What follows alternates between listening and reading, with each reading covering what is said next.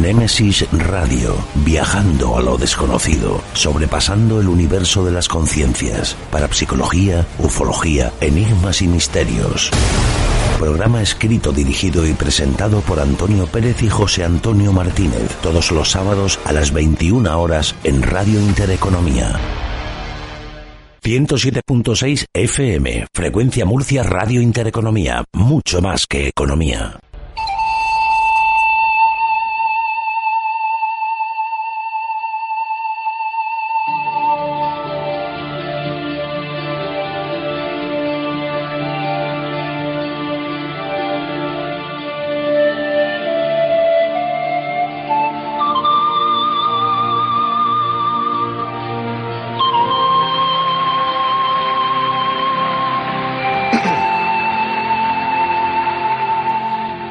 Buenas noches, bienvenidos a Nemesis Radio. Con nosotros, ya saben, llega el tiempo de misterio a esta santa casa. Como cada semana estamos dispuestos a inundar estas mágicas ondas de radio, pues ya saben, de enigmas y de misterios. Saludos para todos los que nos estéis escuchando en estos momentos por, por, la radio tradicional, para los que nos escucháis vía online y claro, como no, también saludar a esos miles de seguidores de los que se descargan nuestros podcasts. Es que mi José Antonio no para, me lleva loco. Para que, para que veas, para que veas. Buenas sí, sí, sí, sí, ya te tengo.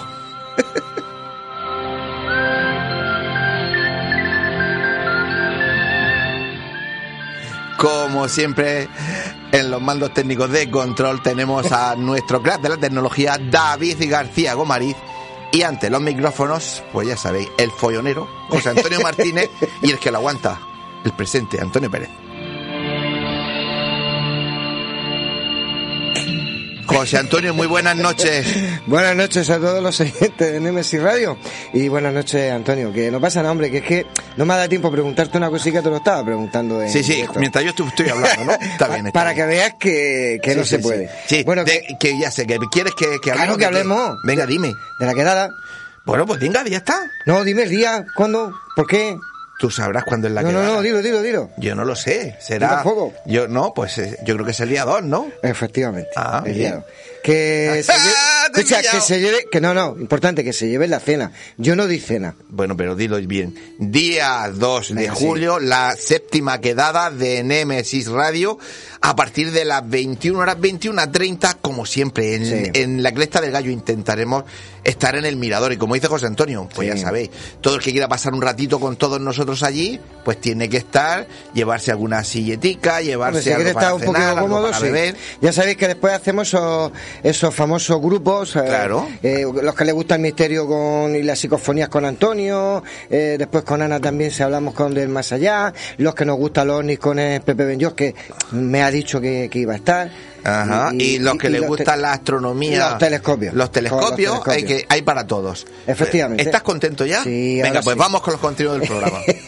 bueno, pues mirad, esta noche tenemos con nosotros a dos buenos amigos, Javier López Fernández y Juan Pedro López Navarro, presidente y secretario de la Asociación de Parapsicología de Mula. Con ellos hablaremos señales del más allá y de sus investigaciones paranormales. Como no podría ser de otra manera, por supuesto que también escucharemos psicofonías. Y nuestra sección de crímenes, como siempre, nuestra compañera Mercedes García Velarco, que no cambia de tercio, nos contará la historia de el crimen de los novilleros en Cieza. De eso me acuerdo yo. Sí, yo también. Después, eh, nuestra compañera Ana en la puerta oculta, nos dará un nuevo paseo por la Murcia histórica y por esos espíritus que Murcia esconde. Esta noche, con el fantasma de los soportales y las misteriosas voces en la catedral. De la mano de nuestro compañero, el historiador, perdón, Pedro Rubio, escucharemos en Nemesis Radio las efemérides de hoy, 4 de junio. Y para terminar nuestro debate, Nuestros contertulios, Salvador Sandoval, Paco Torres, José Fernando Caballero, debatirán sobre los misterios del libro de Enoch.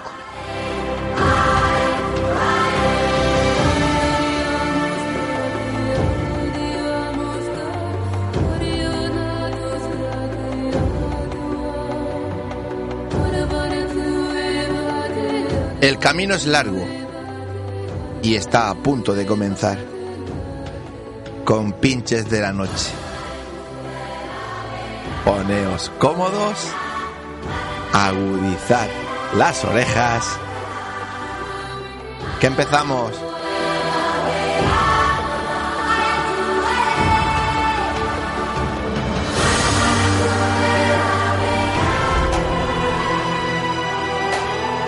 Están escuchando Némesis Radio con Antonio Pérez y José Antonio Martínez.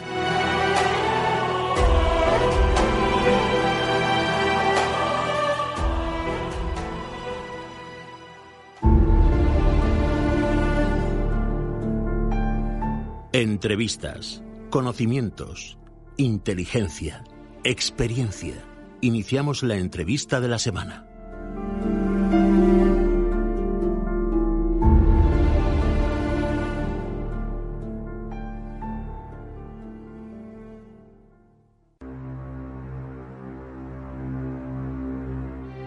Pues esta noche tenemos con nosotros en el estudio, ya lo ha dicho hace un momento José Antonio, a dos buenos amigos, a Javier López Fernández y a Juan Pedro López Navarro.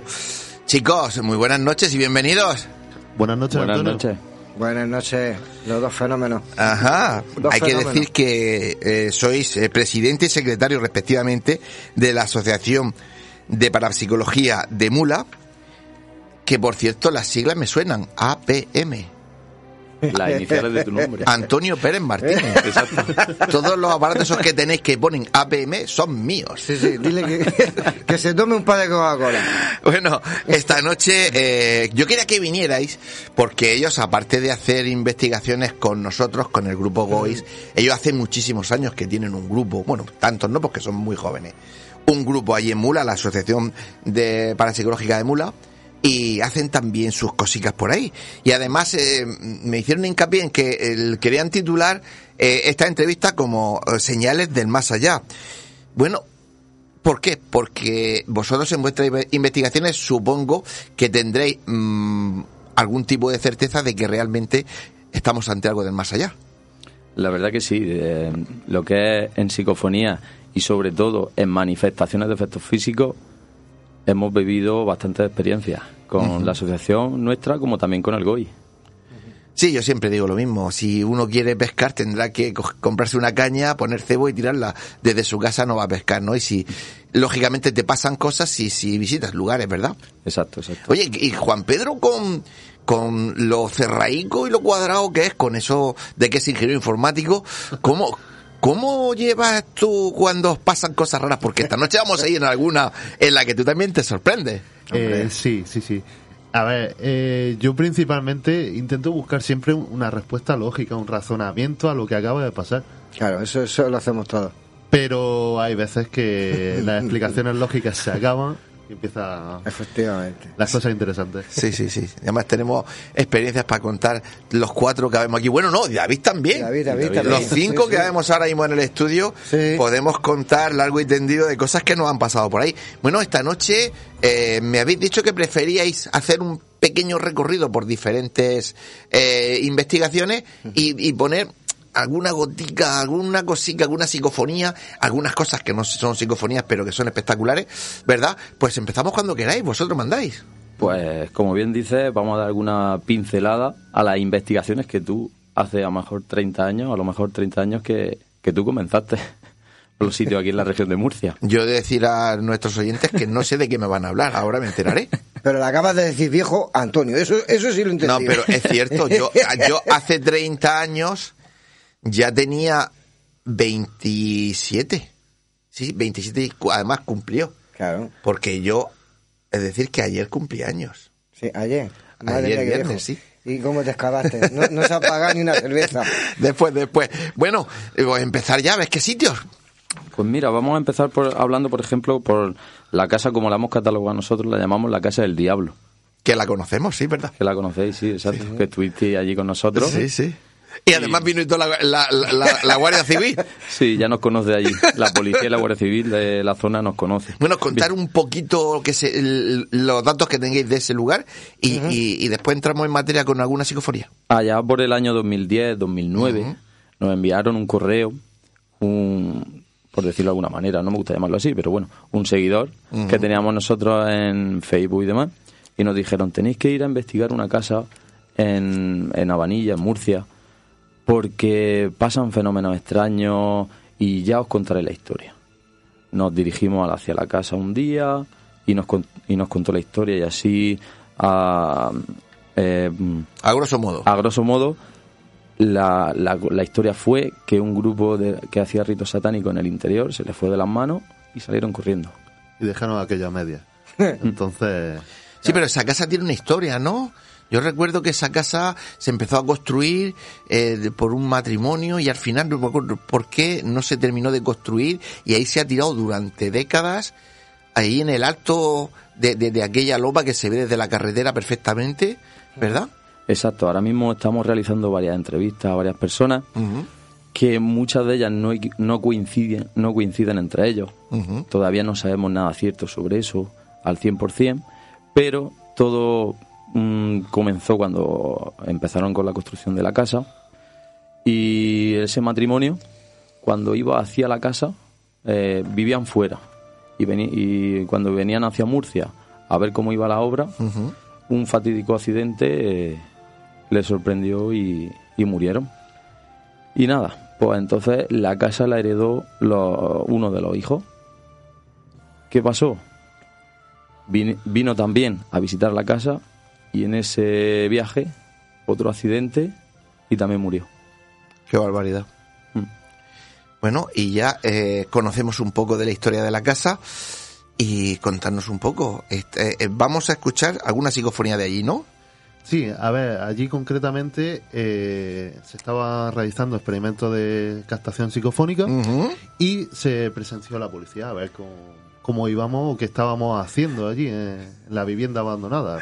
Vieron luces y subieron. Sí, sí, sí, porque además es que se ve, desde, la- desde bien lejos se ve, ¿no? Allí Sí, sí, es llama difícil. mucho de la atención. Sí. Entonces, eh, tras aquella investigación, eh, porque en aquella investigación de las psicofonías que estuvimos eh, allí reproduciendo en el momento, eh, eh, a la hora de reproducirla escucharon, oye, esa voz me suena, eh, suena así como ahogada y tal, pero me suena, me suena de, de un familiar mío, un tal Francisco.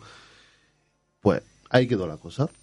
A los pocos días nos mandan un mail y nos dicen, oye, que mi tío Francisco, en el momento en el que estábamos escuchando esa psicofonía, murió de un paro cardíaco a unos 200 metros del lugar. Entonces, allí, pues bueno, la reacción fue de ponerse los pelos de punta e incluso a día de hoy la historia todavía sigue rondando por el pueblo de Habanilla y siguen mencionándonos. Si queréis la escuchamos, ¿vale? Sí. Cuando David quiera.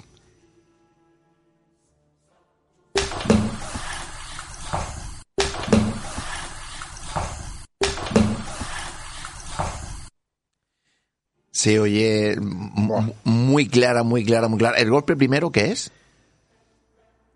Eh, pues si en, eh, pues no recuerdo Ni lo. Será El- el- el posiblemente golpe. ruido Sí, ambiente. de- ruido ambiente, de Ajá. gente exacto, todo eso. de movernos. Sí, es Pero se consigue escuchar la palabra Perfectamente, es que se oye, se oye un y después Sí. Francisco, se oye perfectamente. Vamos a escucharlo otra vez. Hola, hola, hola.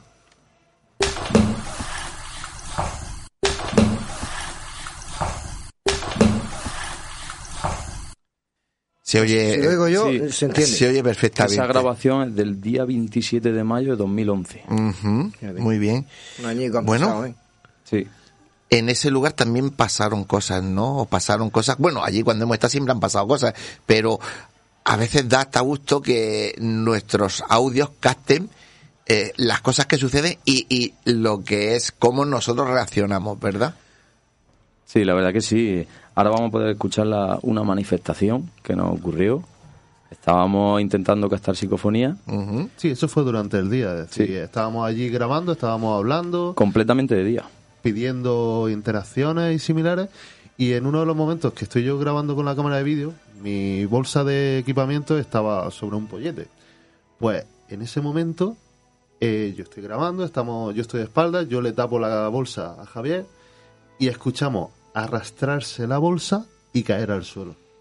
Y nos quedamos en ese momento que no sabíamos qué había pasado, mirando para todos lados. Eso lo tenemos captado en vídeo, pero aquí solo hemos podido traer el audio. Mm, Lógicamente. Vamos, vamos a escucharla. Espero que recibamos respuesta, manifestaciones de todas las cosas que hacíais. Y si estás conforme con, conforme con que nosotros vengamos. ¡Hostia, dude!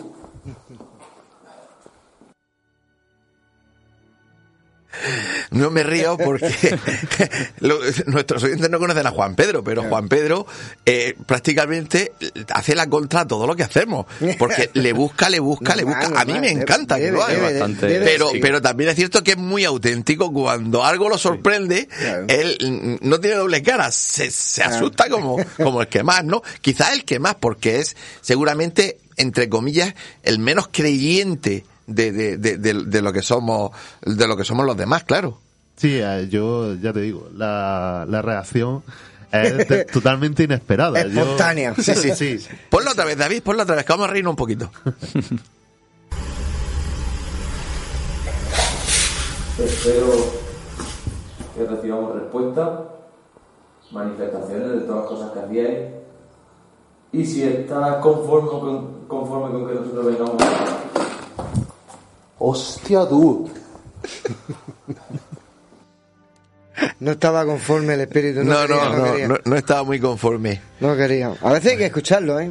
Lo que pasa es que, bueno, Acuérdate que nosotros hicimos en su día un documental que se llamaba Lo que nos dijeron las voces, precisamente Claro. porque le dábamos voz a, a esas voces, porque además nosotros trabajamos y, y todos los que estamos aquí llevamos muchos años trabajando juntos y la hipótesis siempre es la misma, que trabajamos con energías que son totalmente inteligentes y capaces en muchas ocasiones de interactuar incluso físicamente con nosotros. es decir, nosotros, nosotros nunca hemos engañado cuál es nuestra postura. efectivamente. Así que, De- eso es de manera inteligente. eh, totalmente inteligente. Es Con- que en, en- en esta investigación es que nos pasaba un fenómeno que la verdad es que era impresionante porque poníamos los detectores de movimiento barriendo lo que son las estancias, las diferentes habitaciones y en una habitación en concreto el detector de movimiento siempre nos lo encontrábamos dado la vuelta mirando hacia la pared. Se giraba solo. Sí, sí. Habrá gente, habrá gente que no nos crea, pero eso pasa. Mm. Yo recuerdo ¿En eh, Alicante? en la investigación, sí, sí, sí, en Alicante, los detectores de luz, que era, se, se encendían cuando alguien pasaba. Y yo digo, qué raro, que no se enciende. Y luego en la cámara no se enciende. Y, entonces cuando me acerco, están vueltos. Los ponemos todos otra vez bien, los dejamos. Y al rato, a la hora, hora y media, me di cuenta que, que incluso cuando nosotros paramos y pasamos, no saltan. Y estaban vueltos otra vez. Lo más gracioso es que miras la grabación, porque hay que decir a nuestros oyentes que lo que, tanto lo que están hablando yo como estoy diciendo, hay una grabación en la que se ve que nadie se acerca a ellos. Hmm. Parece increíble, pero es, que- cierto. Es que son cosas increíbles. Y lo que, por ejemplo, eh, para coincidir con eso de los detectores de movimiento, la energía y demás, un amigo nuestro, Luis La Guardia, nos hizo una prospección sobre plano eh, eh, de radiestesia. En esa habitación coincidía donde nosotros poníamos el detector de movimiento que había una bestialidad de fuerza de un campo telúrico impresionante Fíjate. Y la guardia lo hacía desde su sitio, ¿no? desde, desde Zaragoza. Desde aquí le mandamos un saludo. Vale. Bueno, venga, vamos con la siguiente. Sí, ya la siguiente es en otro lugar. En otro lugar. Concretamente el Hostal El Consul. Lo mismo lo conozco. A la- no, Antonio. casi, Bueno, casi no lo conozco. Sí. Venga, vamos poner un ella. poco en situación, un asesinato sin resolver, Alfonso Martínez recibió 63 puñaladas, ninguna en órganos vitales. El lugar estaba cerrado a cal y canto desde dentro. Tuvo que venir la policía a abrir aquello para poder entrar. Su amigo Antonio fue el que rompió la ventana de la parte de atrás para poder entrar, efectivamente. Correcto. No hubo detenciones ni se encontró nunca el arma. Algún día os contaré yo algo de eso, pero vamos con esto. Vale, allí eh, lo que sí conseguimos captar es muchas interacciones, muchos golpes bajo Ujú. petición. Pedimos, oye, dar un golpe. Y en nuestra espalda, una segunda planta, no- escuchar golpes en una pared. O, por ejemplo, captar pasos delante de nosotros. Pero de aquí lo que queremos destacar es una de las psicofonías que hemos tenido. Concretamente, una que dice Juan Pedro, ha muerto arriba, como queriendo decirnos, eh, Juan Pedro, oye, que está arriba. Vosotros estabais arriba. abajo en la zona naranja de la discoteca. No, no, estábamos arriba. Ah, bueno, bien. Pero aún así, no, como nos querían decir, porque el cuerpo fue encontrado abajo, no, ¿no? arriba, Fue arriba. En Pues, el- eh, entonces, eh, en el bar. verificaba. en el bar. Correcto. Verificaba. En el bar, en el bar. Verificado. Fue Pedro encontrado en, en frente a la barra del bar, de arriba de, de- de lo que era el restaurante. La parte de abajo era la, ti- lo- la discoteca que tenían allí, ¿no? ¿no? Ahí lo encontraron arriba. Lo que pasa que es cierto que eh, yo no sé, porque muchísima gente ha hecho, como dice José Antonio, un corte y pega de mi investigación, pero es que encima son malos hasta plagiando. Porque eh, malo. encima lo cambian y se equivocan. Sí. Iros a la fuente, por favor, iros a la fuente.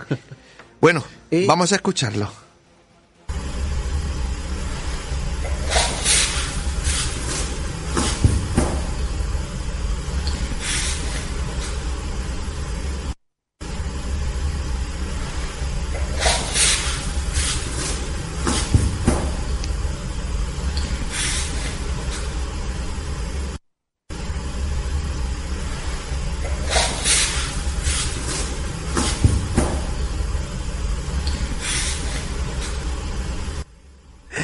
Yo est- no, no. estoy viendo las caras que pone José Antonio y David y No, José yo, Antonio y yo- David yo porque lo tengo delante, pero cuesta trabajo. la ¿eh? cogen poquito, sí, sí, Sí, sí. eh, esta es de modulación. No, Ya, sí. No es de... no sí. es de voz. Es más, co- eh, es, es más Tiene un complicado. golpe característico, sí. Mm. Venga, la siguiente. Bueno, pues nos, marcha- nos marchamos en este... Ya no muy dónde está el cónsul. Sí. Nos marchamos a la siguiente investigación. Nos vamos al castillo Don Fabio, en Bulla, en el paraje de la Fuente de la Higuera. Se construyó en el, en el año 20 en el- del siglo pasado por Fabio Carreño Marsilla. Y vamos a- a- al quid de la cuestión. La, su mujer, doña Irene Ma- eh, Madrid de Cuenca, esposa de, de Don Fabio, no quería quedarse sola en la casa que había en el, eh, en el paraje de la Higuera. Eh, este hombre viajaba mucho. ¿Qué me llevó a realizar esta investigación? Pues que en los libros de historia pone que la mujer sentía que no estaba sola en la casa. Para mí eso fue el detonante de Claro. ponerme a la investigación. No sé si recordará Antonio que intenté pedir permiso Sí. varias semanas para Sí. intentar ir con el GOI, Ajá. cosa que no nos lo dieron, cuando el misterio siempre defiende que es cultura. Siempre.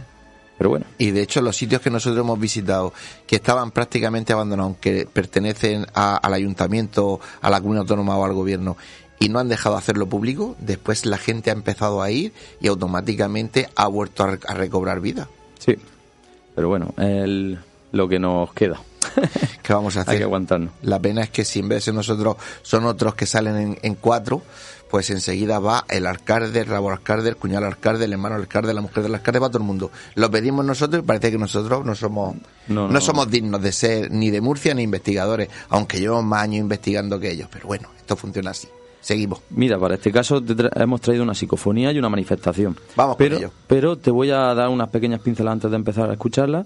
Mira, llevamos en esa investigación llevamos un compañero que es totalmente escéptico, no creyente, no religioso, nada. Pues salió de allí creyendo en los fenómenos paranormales. eh, mm, obteníamos golpes bajo petición, eh, psicofonía muy clara.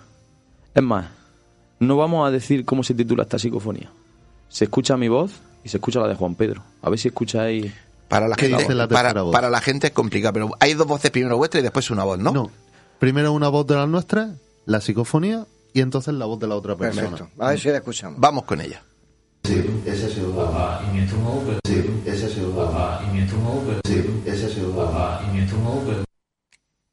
Uy, muy rápido. Sí, ahí hay muy claro, Muy en medio de vuestras voces, un, un papá, además, eh, con un eco muy, Papá. pare- muy parecido al vuestro. Exacto. Sé que la habéis analizado. Sí. Entonces, mm, yo me la tengo que creer porque utiliza los mismos programas que utilizamos nosotros y sabemos que están, son voces que son tan fuera de los parámetros normalmente de una voz humana. Así que me lo creo, pero es, se escucha, ese papá se escucha muy claro. Vamos a escucharlo otra vez.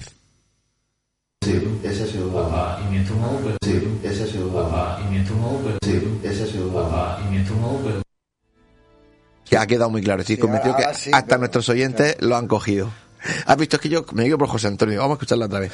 Venga, vamos con lo siguiente. Y un- allí vivimos una manifestación. Estábamos colocados, por decirlo de alguna manera, en el campamento base y arriba, en la planta de arriba, en la planta superior, escuchamos un silbido. y escuchamos las reacciones. Venga, vamos a escuchar el silbido y las reacciones, vamos. ¿Has silbado, no? ¿Has silbado? Lo habéis escuchado arriba, ¿no? Sí, escucha. ¿Has silbado, no? ¿Has silbado? Lo habéis escuchado arriba, ¿no? Sí, escucha. Pues sí, se escucha perfectamente un silbido al principio y es como, ah, sí, va. Y a mí esa- me gusta porque cuando suceden esas cosas todos nos miramos. Sí, sí, Oye, que estamos aquí solos y sin embargo- Sí, sí, sí. Eso, esa es la adrenalina del como diciendo, investigador. yo no soy... ¿eh? Es la adrenalina, la adrenalina del investigador. Venga, chicos, vamos. Exacto, ahora cogemos el coche de nuevo ¿Y nos vamos dónde? a San Ginés de la Jara. Hola, casi no lo conozco tampoco. Yo desde 1995, seguramente algunos no habrían ni nacido. Tenía cinco años. Cinco Pues fíjate. Allí fui yo la primera vez en 1995. Yo- yo- Cuando salían corriendo los primeros obreros que estuvieron ahí para restaurar eso en 1995, salían corriendo porque se le parecían monjes. Hmm, Y salían corriendo y no volvían. Venga, vamos. Eh, pues nada, estamos en el monasterio y voy a contar una experiencia que me pasó. Me quedé solo en el altar, un compa- los compañeros se fueron fuera a ver eh, la zona jardinada y demás. Y de pronto yo estaba mirando hacia la puerta desde el altar y vi a unos 20 centímetros del suelo como una especie de neblina negra que venía hacia mí con forma, con forma de orbe. Y es que le daba, le- lo alumbraba con la linterna y esa neblina negra se alumbraba. Estaba allí físicamente Sí, era física. era física. Y vamos a escuchar la, la, la psicofonía, que ca- una de las psicofonías tan claras que captamos allí, porque estamos ante voces inteligentes. Mm, Que te dicen, pregunta tú, ¿no? Sí, porque ahora yo digo, eh, preguntar Paco, Isa o Portu, y se escucha una voz que dice, no, pregunta tú. Vamos a escucharlo. Preguntar, Paco, por tu Isa. Preguntar, Paco, por tu Isa. Preguntar, Paco, por tu Isa. Se escucha perfectamente. Continuamos. Vale, volvemos a coger el coche y Hola. nos vamos a otro destino. En este caso es la que nosotros apodamos como la casa del crimen.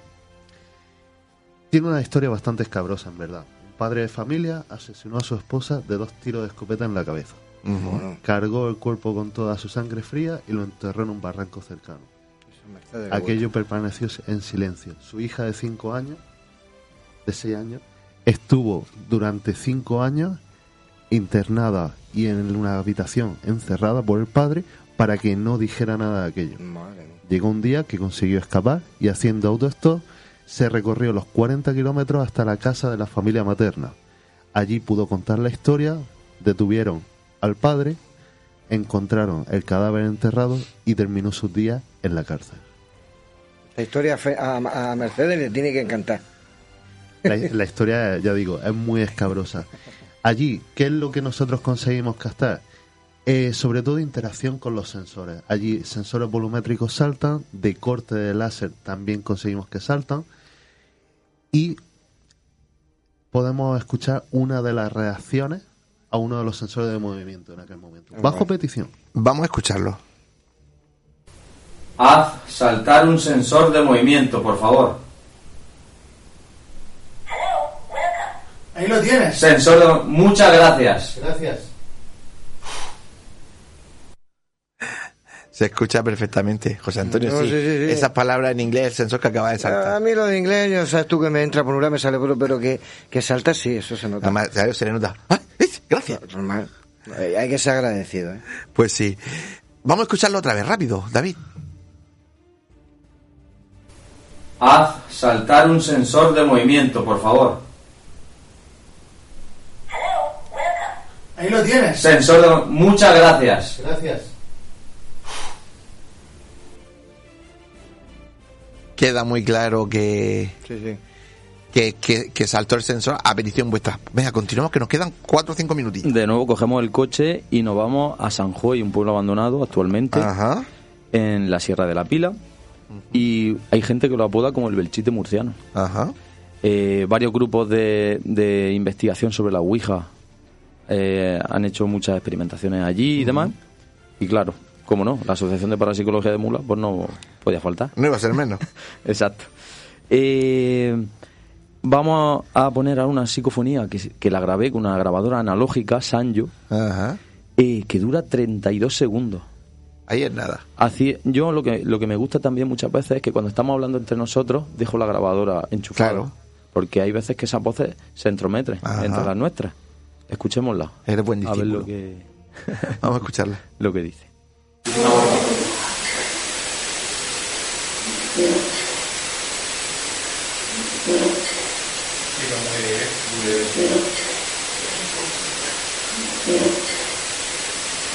Ay, primo.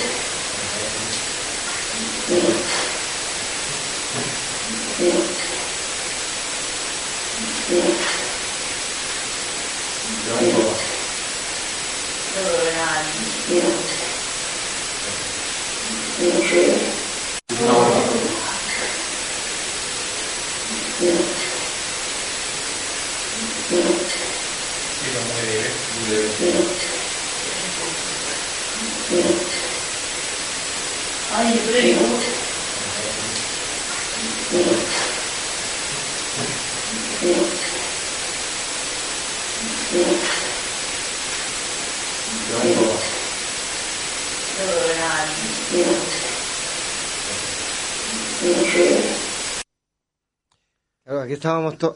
Lo que llama, mirándonos Claro, porque. lo que llama la atención es porque eh, es porque lo dice cada tres segundos. Exacto. Sí, pensaba, sí. digo, esto Claro. Y al final lo dice además con ¿por qué? Con, mucha énfasis, Sí, sí, como- sí, como sí, si estuviese sí. cabreado, sí. Ajá. Qué Curioso. cosas más raras. Venga, vamos con la siguiente. Esta también es una manifestación. A mí me ha encantado cuando la he escuchado, ¿vale? Explicárnosla y la, la ponemos. En este caso cogemos el avión y nos vamos a Reino Unido. Al Hombre. cementerio de Holy Trinity, Holy Trinity Church. Ese también lo conozco yo. Exacto. en Headington, en nuestro barrio, justo lo tenía detrás de mi casa. Justo, justo. Ahora escucharemos muchos pájaros. Es más, es que te puedes imaginar el amanecer. Eran las 3 de la mañana Ajá. y estaba amaneciendo un 10 de junio de 2017. Eh, un compañero pregunta que si tiene que mm, que si la hora del, de- del día tiene que ver algo con la con, con la captación de la psicofonía y demás. ¿Qué pasa? Que se quedó grabado las agujas del- de un reloj de pared. Sí, sí. Vamos, vamos a escucharlo. ¿Influye la hora del día para poder contactar con vosotros?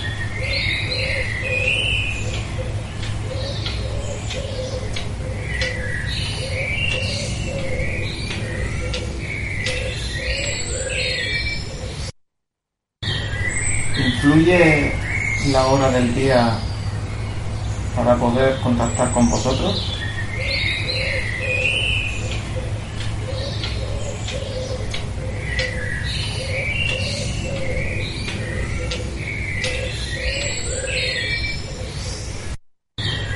¿Influye la hora del día para poder contactar con vosotros?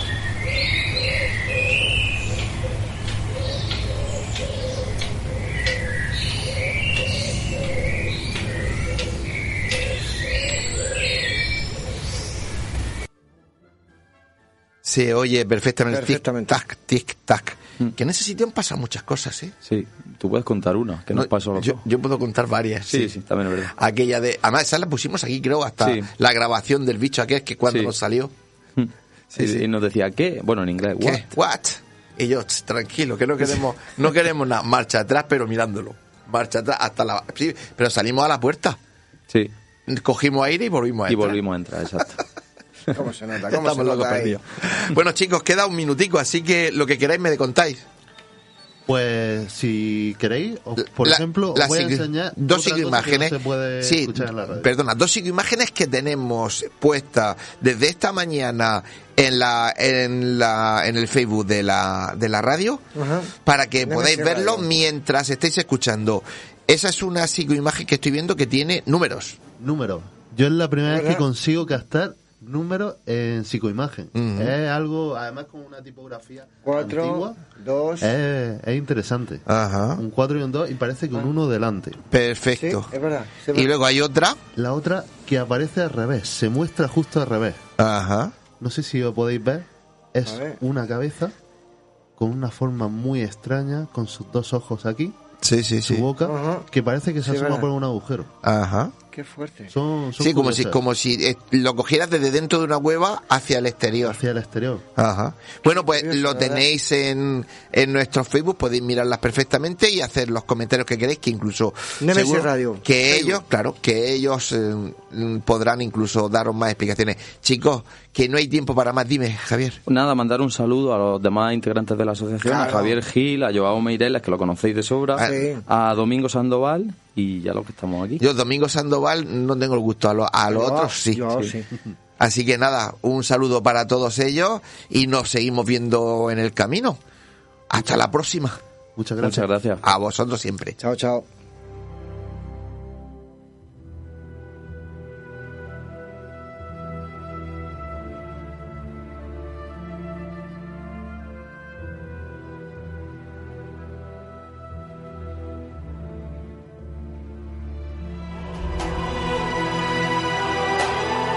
Están escuchando Némesis Radio con Antonio Pérez y José Antonio Martínez.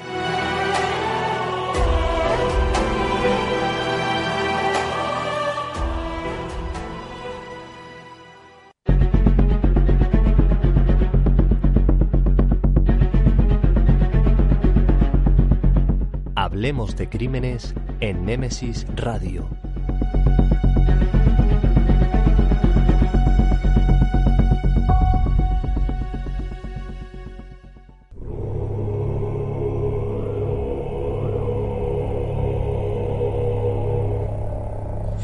Bueno, y cambiamos el tercio, pero no nos vamos muy lejos. Nos vamos al otro lado de la mesa. Mercedes, buenas noches. Muy buenas noches, compañeros. Estabas esto flipando, escuchando Sí, es todo que lo que me había, encanta, ¿no? me apasiona. Bueno, Sí, todo vamos, sea- todo vamos con la sangre. pasión de José Antonio. Sí, sí, todo lo que sea sangre y matar a Mercedes no Le- le, le- gusta. cuando ¿Pero José, te va o no? No, no, que me No, quedo, no. me quedo, me quedo. Ah, me bueno. Es más, cuando, cuando José Antonio ha dado los contenidos del programa, yo le he dicho y él también que esto es un caso que nosotros conocemos y recordamos. Sí, señor, Claro, es verdad. claro. Pues vamos con ese caso de el crimen de los novilleros de Cieza. Vamos con él. Vamos con ello. Nos encontramos en esta ocasión en la finca Charco Lentisco, ubicada en el municipio murciano de Cieza, aquí, en nuestra región de Murcia. Son las 3 de la madrugada exactamente, del día 1 de diciembre de 1990.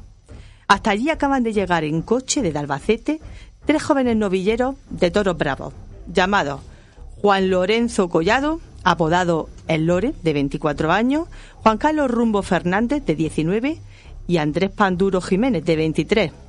Tres chavales que acaban de celebrar en una discoteca el santo de uno de ellos y que han pensado en que la noche joven, hay luna llena y eso les permite ver eh, bastante, casi hasta 200 metros, por lo que han decidido acercarse hasta esta finca, Charco Lentisco, pues eh, para torear unos cuantos novillos e incluso eh, prepararse entre todos esos útiles del toreo y llegar allí y torear a algún novillo.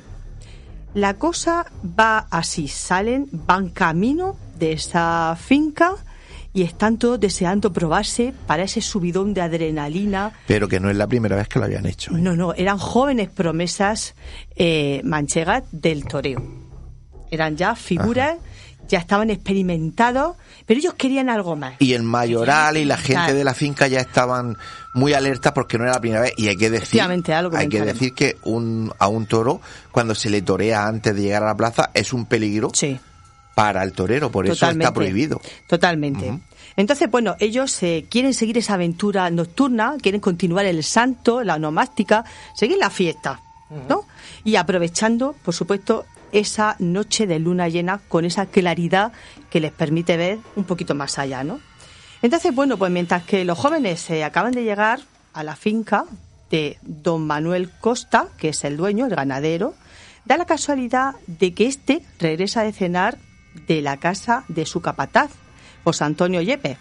Y conoceró de este hombre de que esa noche es luna llena y que de que ya había tenido anteriormente problemas con otros jóvenes novilleros que se le colaban en la finca precisamente pues para hacer todo tipo de pues de trastadas eh, que no solamente toreaban los novillos sino que los juntaban con las vacas los sementales los cambiaban de ubicación con lo cual le traía problemas a este a este hombre a Manuel Costa entonces este hombre estaba ya harto estaba quemado estaba cansado y sabía que esa noche de, de luna llena podía ser una noche de que Claro. pudiera ser asaltada su finca, ¿no? Allanada.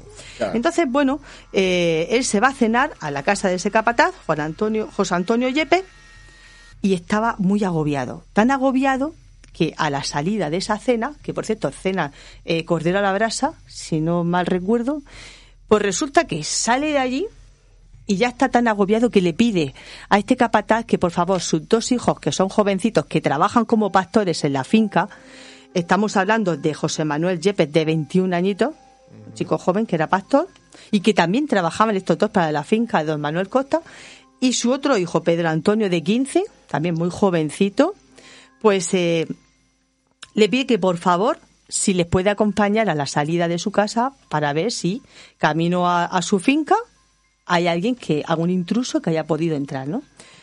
Bueno, el hombre este pues le dice que sí, su capataz le dice que sí, que claro, que le deja que su chaval le acompañe, que además son trabajadores de allí, y todos se montan en un todoterreno y van camino de esta finca, de Charco Lentisco. Allí ellos van con las luces apagadas en este todoterreno y de repente se dan cuenta de que a lo lejos se ve el coche de los novilleros. Un coche que es un Talbot Solara, padre eh, que se había dejado el padre de uno, del Lore.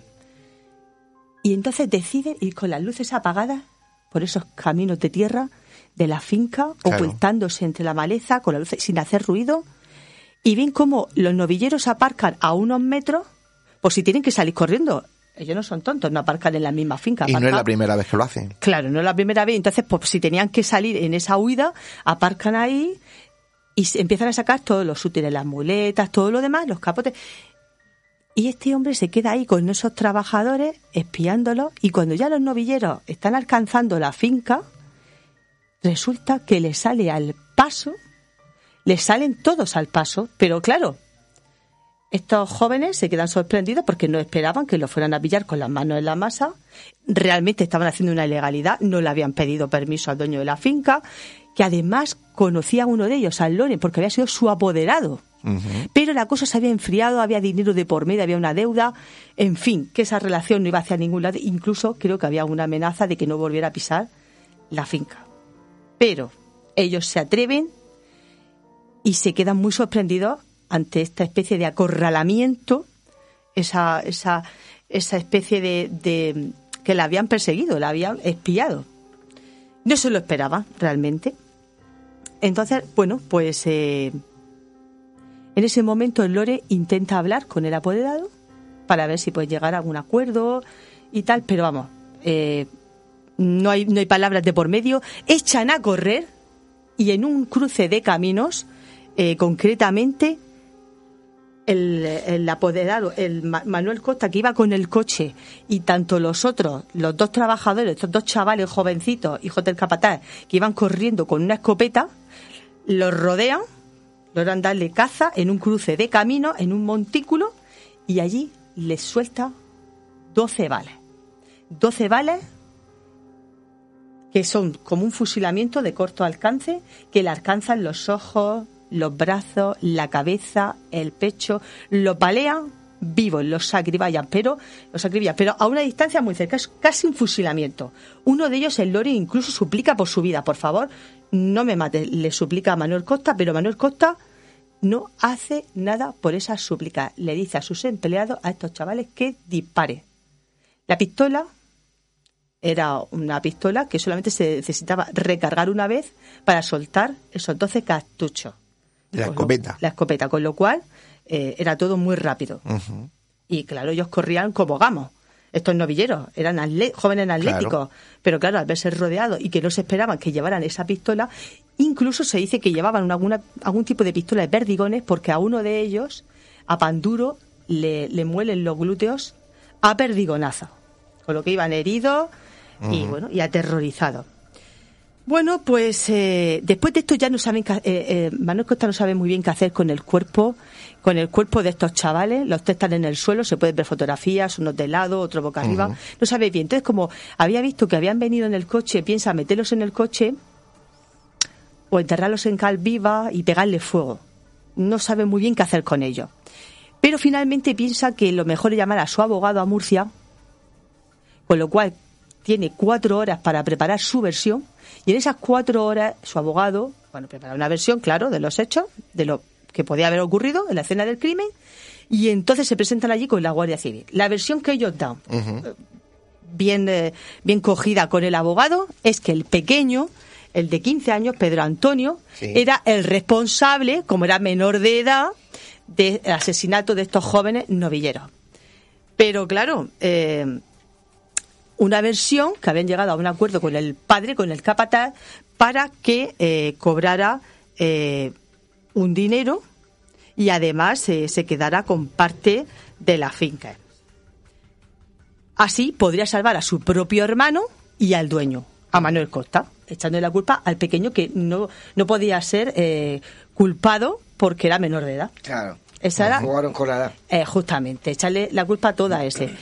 Bueno, la cosa queda así y a cambio de dinero y finca, por supuesto. Pero resulta que este hombre, Manuel Costa, no cumple con ese acuerdo monetario y de entregar las tierras. Y como no cumple, el padre, el capataz, se echa atrás y le dice a su hijo que cambie la versión de los hechos. Que además la versión de los hechos iba cambiando conforme van encontrando pruebas. Claro. Porque se van encontrando ciertas cosas, como marcas en el terreno del- de las huellas del coche Claro. que en el primer momento decía que no iba con el coche, pero luego aparece, o sea que iba cambiando la cosa. Finalmente, eh, también ocurre eh, un suceso extraño, puesto que la, la escopeta era de un albañil de Manuel Costa que la había cogido y decía que la tenía para cazar conejos y él se la había cogido y por qué la llevaba en el maletero de su coche y la había sacado aquella noche. No estaba claro. A su vez, la había eh, comprado a un tal Jesús Saurín por 35.000 de las antiguas pesetas y este hombre cuando fue a un careo eh, con el propietario de la finca, con Costa, resulta que aparece ahorcado.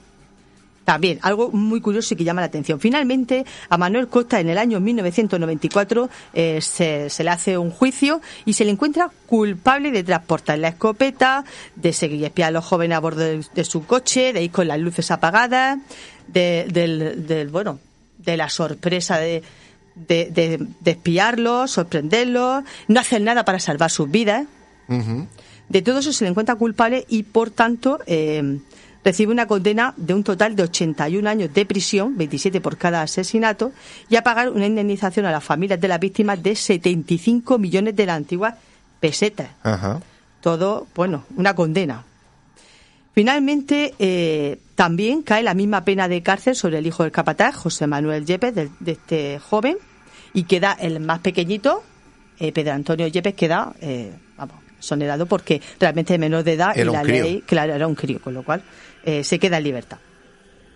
En 2008, Costa, eh, tras 13 años de cárcel en Sangonera y en otras cárceles, eh, sale por buena conducta. Recordemos que le había caído eh, 81 años de prisión. Hmm. Por 13 sale, bueno, y curiosidades de la vida o casualidades, a los cuatro meses le da un infarto fulminante y muere. Resulta que eh, el hijo, el otro, el hijo del pastor, el otro culpable en este caso, después de su condena en 2011 es detenido por una presunta agresión a, un empresario Navarra y en 2019 la policía encuentra en su casa, bueno, un punto de, de droga con, con plantas de marihuana.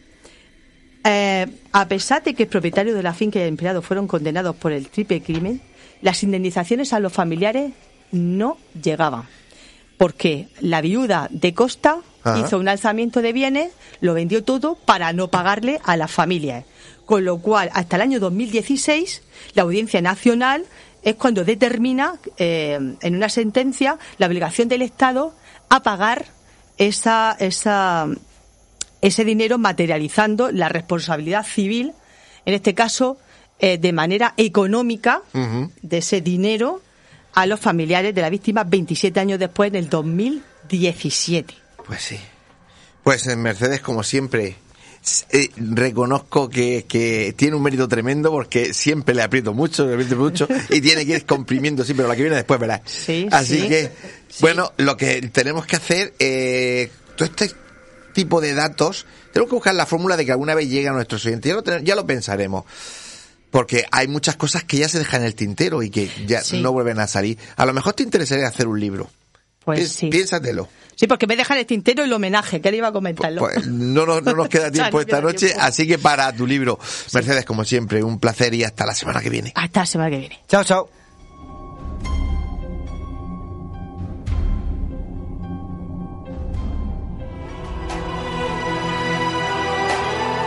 Están escuchando Némesis Radio con Antonio Pérez y José Antonio Martínez.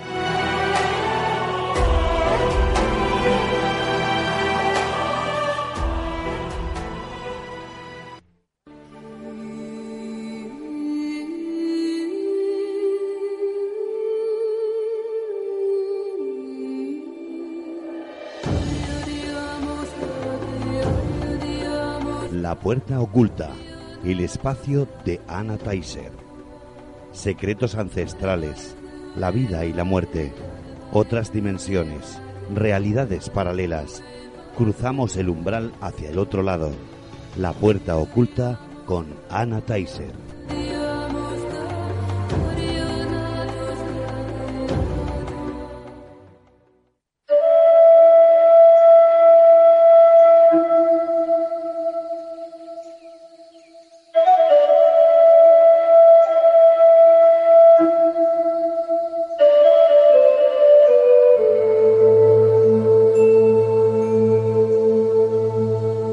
Bueno, y todavía con, con el sabor en la boca de, de este crimen eh, de los novilleros de Cieza, nos vamos a algo que nos tranquiliza un poquito más. Aunque bueno, también tiene mucho que ver con desencarnados y cosas de esas.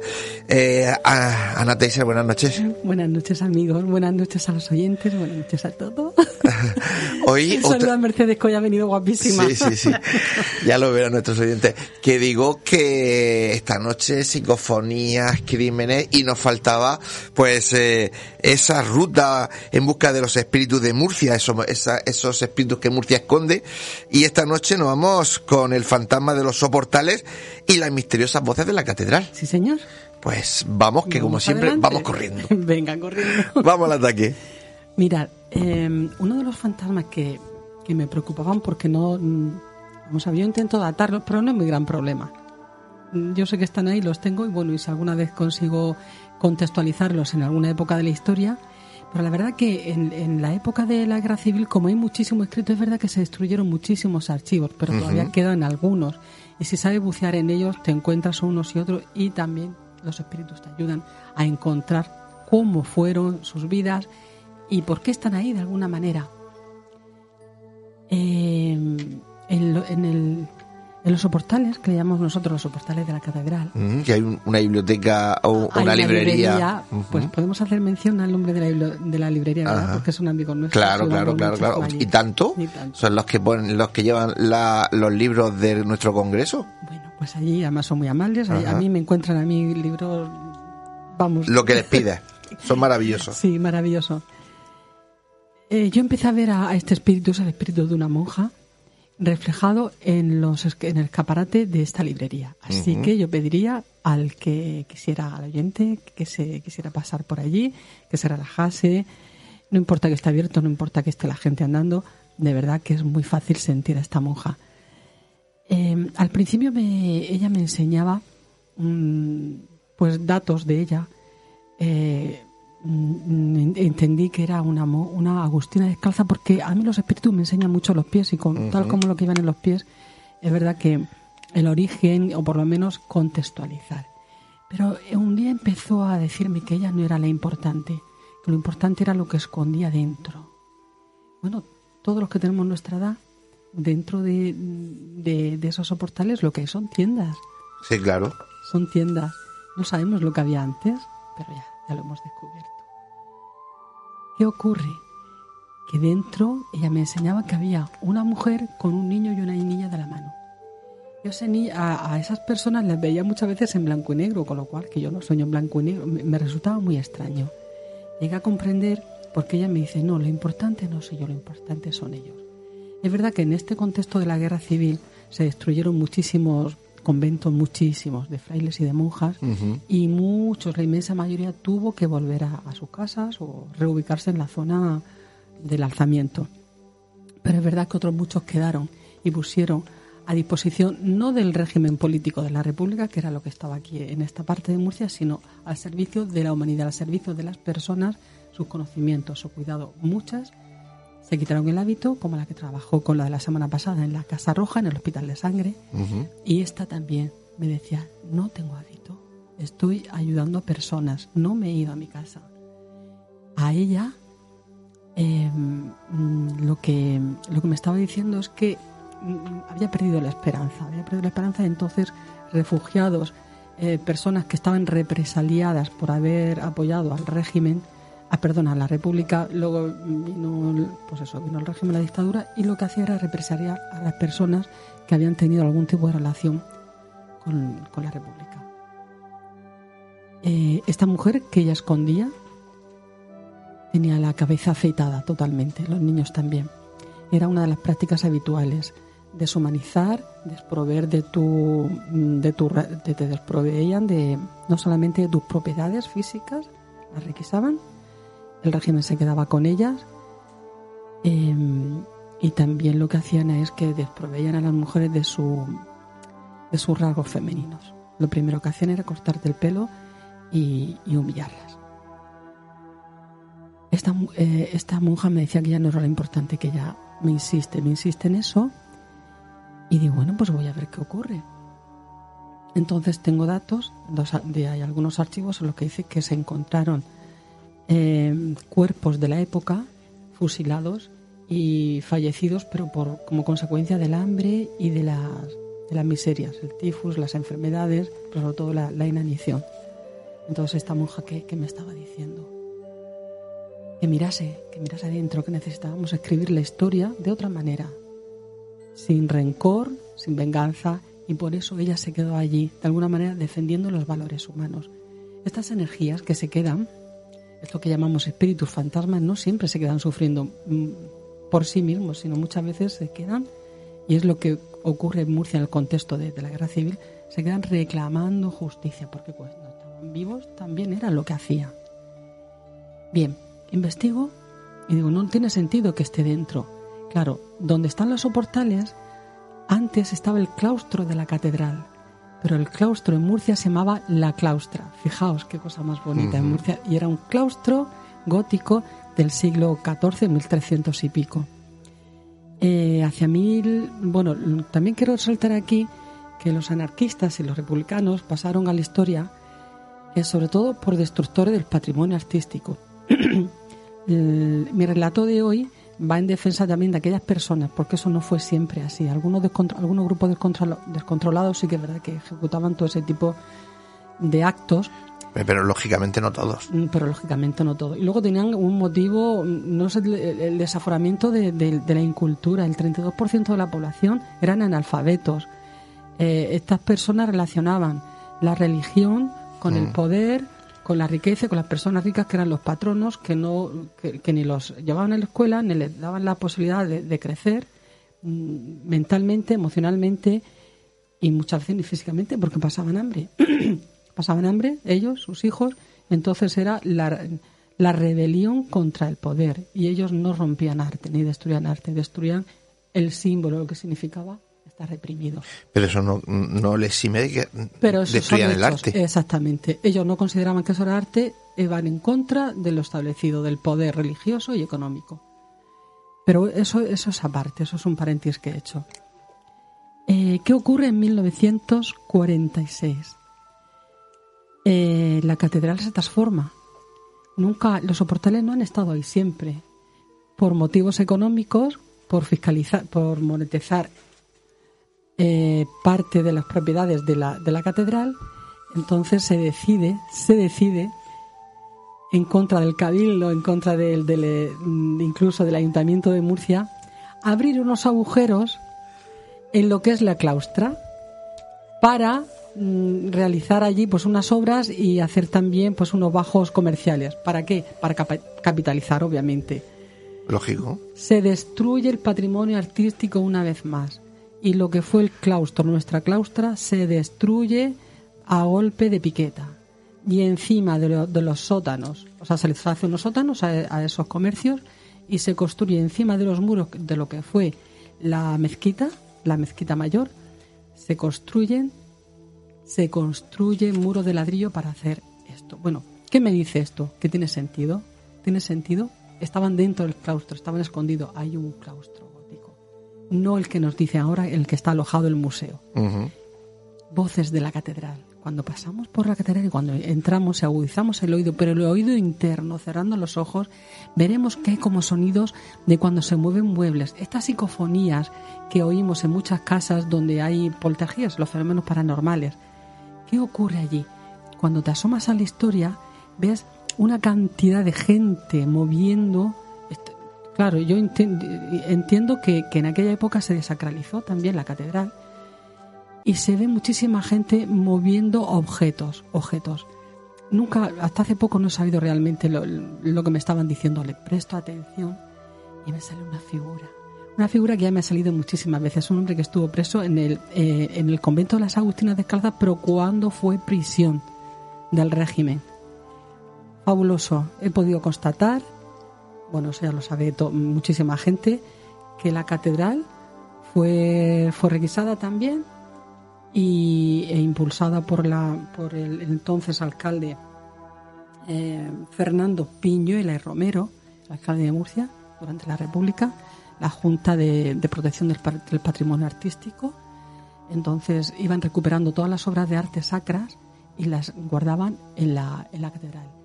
Todo totalmente datado, todo absolutamente datado. Hay archivos y archivos y archivos, entre ellos los saltillos que hoy vemos a las procesiones. Estuvieron allá a buen recaudo, la Virgen de la Fuensanta, la Virgen del Rosario, e incluso en casas particulares, incluso en su propia casa. Claro, lo escondían. Lo escondía. Pero estos eran republicanos, ¿eh? Estos eran republicanos. Pues volvemos a lo de antes. Eran A republicanos antes. porque estabas en la zona republicana. Pero, claro, pero estos eran los que conservaban el patrimonio, Claro. eran personas cultas. Pero ¿qué ocurre allí? Las voces me dicen, me hablan también de injusticia, me hablan de personas que fueron emparedados incluso durante la guerra. Me hablan, fijaos, hay una, hay una escena que también veo en el claustro, que es un fusilamiento. Pero cuando yo veo ese fusilamiento, mm, no hay emoción, no hay, no hay llanto, no hay preocupación, no hay histeria colectiva, no hay la, la entrega del alma a lo divino, que es cuando ya te vas a morir, me van a matar, y dices, bueno, ya, hasta aquí he llegado. No hay ningún tipo de esa emoción, ni odio, ni represalia, nada, ni venganza, nada. Y esto lo he podido documentar el jueves de esta semana. Viene, ¿Cómo ha sido? viene calentito. ¿Cómo ha sido hoy? Pues, ¿qué ocurre?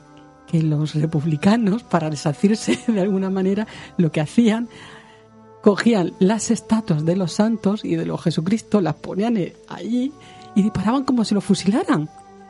Y eso lo he descubierto yo esta semana en un documento de un- del archivo del MUBA, del, del Museo de Arte, de Bellas Artes de Murcia. Fabuloso. O sea, y yo no podía dar, no podía dar crédito cuando lo encontré. Digo, con razón. Claro. Con razón, no hay emoción. Estaban fusilando a las figuras. Luego, verdad que he encontrado otros artículos eh, que hablan de, otros documentos que hablan de la restauración de esas figuras que simulaban que fusilaban. Otra cosa que entendemos. No todo lo que vemos mm, deja de tener explicación. Hay, much- hay muchas voces, pero sobre todo las voces de la, de la resistencia. Yo quiero hacer un homenaje al que fue alcalde Fernando Piñuel y Romero y a sus camaradas que crearon la Junta de la, de la Conservación del Patrimonio. Gracias a ellos hoy podemos ver muchísimas obras religiosas y tener todos estos datos. Murió muy injustamente fusilado en el paredón del cementerio de nuestro Padre Jesús, porque fue represaliado por el nuevo régimen. Lo- lo Estas cosas de la guerra. Que, que, en fin. Pero si aquí han muerto de un lado y de otro. sí, sí, Pero hay muchas voces en la catedral, hay incluso voces de otras épocas. Las de, la, las de la guerra están muy vivas porque forman parte de esta historia que aún no se ha terminado de escribir como se debe y están reclamando. Hay muchísimas personas, por ejemplo, estas personas que murieron con él porque fueron represaliados y fus- fusilados, asesinados. Pero también es verdad que le apoyaron muchísimas personas de derechas que, que, bueno, que eran amigos suyos. Y Claro. así esas cartas que escribieron al régimen no sirvieron para nada. Nuestros espíritus, nuestros fantasmas claman por, por el amor, por la paz, por el equilibrio, por la armonía, para que esto no se repita nunca más. Y unidos al arte siempre han quedado, forman parte de nuestra historia. Pues sí, y forman parte de, de todas esas obras de arte que salvaron en, en su vida. Sí, sí. Ah, Se han quedado siempre. muchas cosas en el tintero de esta historia. De muchas Otro libro. No, del otro libro. Yo- voces de la libro. catedral. Sí, no, no, pero nos queda la catedral que ya iremos con ella en, en- en Sí. el próximo, en el próximo Hay capítulo. una historia de una chaqueta de aviador. Eh, la, la- para la Vamos, semana que vamos viene. a contarla. Sí, la contamos la semana que viene, pero no hay tiempo ¿De esta noche para más. Así que muchísimas gracias, Ana. A vosotros. Como siempre, un placer. Y continuamos.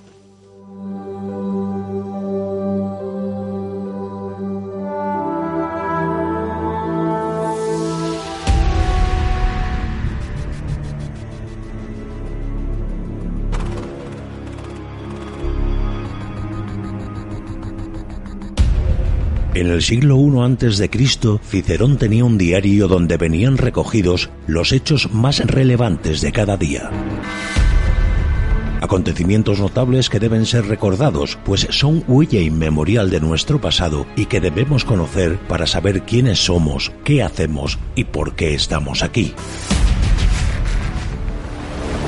Y por ello nunca deben ser olvidados. Para Cicerón era su efémeris. Hoy en día son las efemérides de Némesis Radio.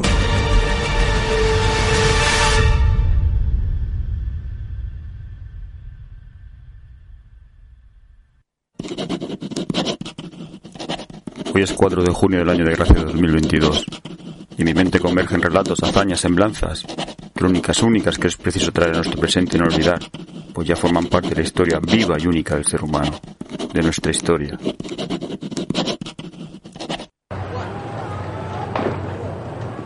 Iniciamos este viaje en la memoria en el siglo XX, concretamente en el año 1989. Se produce la matanza de estudiantes en la plaza de Tiananmen, al ordenar el gobierno chino que el ejército del pueblo recupere a toda costa la plaza que ha estado tomada durante siete semanas por estudiantes idealistas que reclaman reformas democráticas. Cuando el ejército llega a la plaza, casi un millón de personas llenan la inmensa explanada bloqueando su entrada, lo que eleva la tensión y hace que el ejército inicie la represión a sangre y fuego con los tanques aplastando todo lo que se interpone en su camino. Al anochecer de ese aciago día, los muertos se contarán por centenares y los arrestados por miles.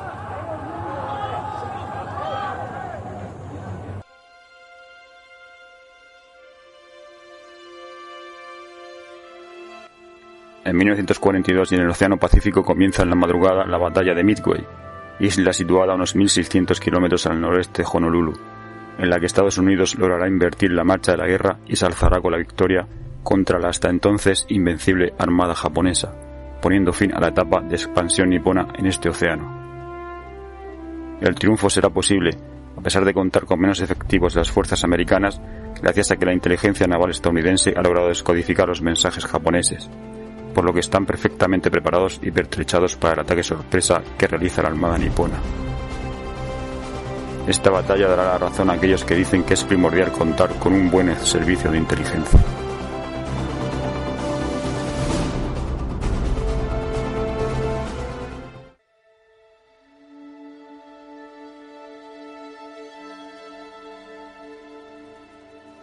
Seguimos en la Segunda Guerra Mundial y en 1940, pues a la vez que las tropas alemanas entran en Dunkerque, en Bélgica, tropas aliadas lo evacúan.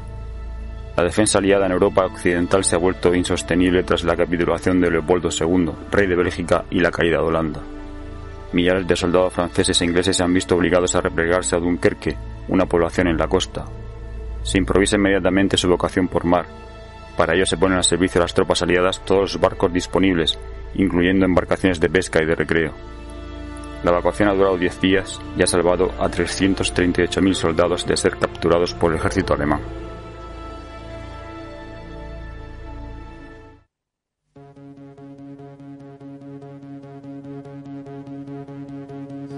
En el siglo XVIII y en 1783, en Hanoï, Francia, los hermanos Montgolfier, Jacques Etienne y Joseph Michel hacen su primera demostración pública de que el aire caliente pesa menos para idéntico volumen de aire frío, y embolsado es capaz de hacer subir una bolsa esférica de lino forrada de papel, de 11 metros de diámetro, con una capacidad de 800 metros cúbicos y un peso de unos 226 kilos. El vuelo recorre una distancia de unos 2 kilómetros con una duración de 10 minutos y alcanza una altitud estimada de unos 1.600 a 2.000 metros. El futuro de la navegación aerostática ha comenzado.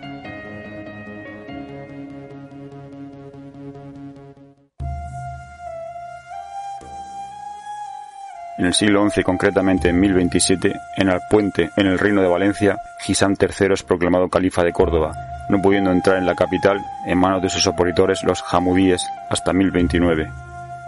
Inmediatamente delegó las tareas de gobierno en su primer ministro, el visir Hakam Ben Said, quien prácticamente provocó la quiebra económica del reino al imponer un aumento de impuestos que los ulemas consideraron contrario a la ley coránica.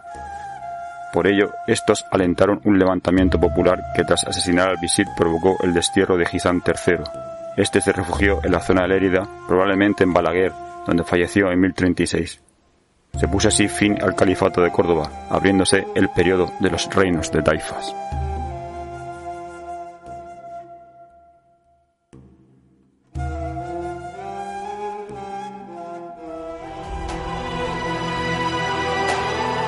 Están escuchando Némesis Radio con Antonio Pérez y José Antonio Martínez.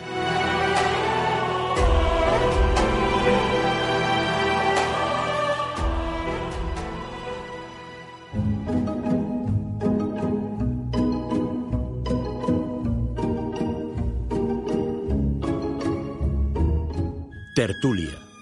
Un nuevo tema interesante nos llega a este debate.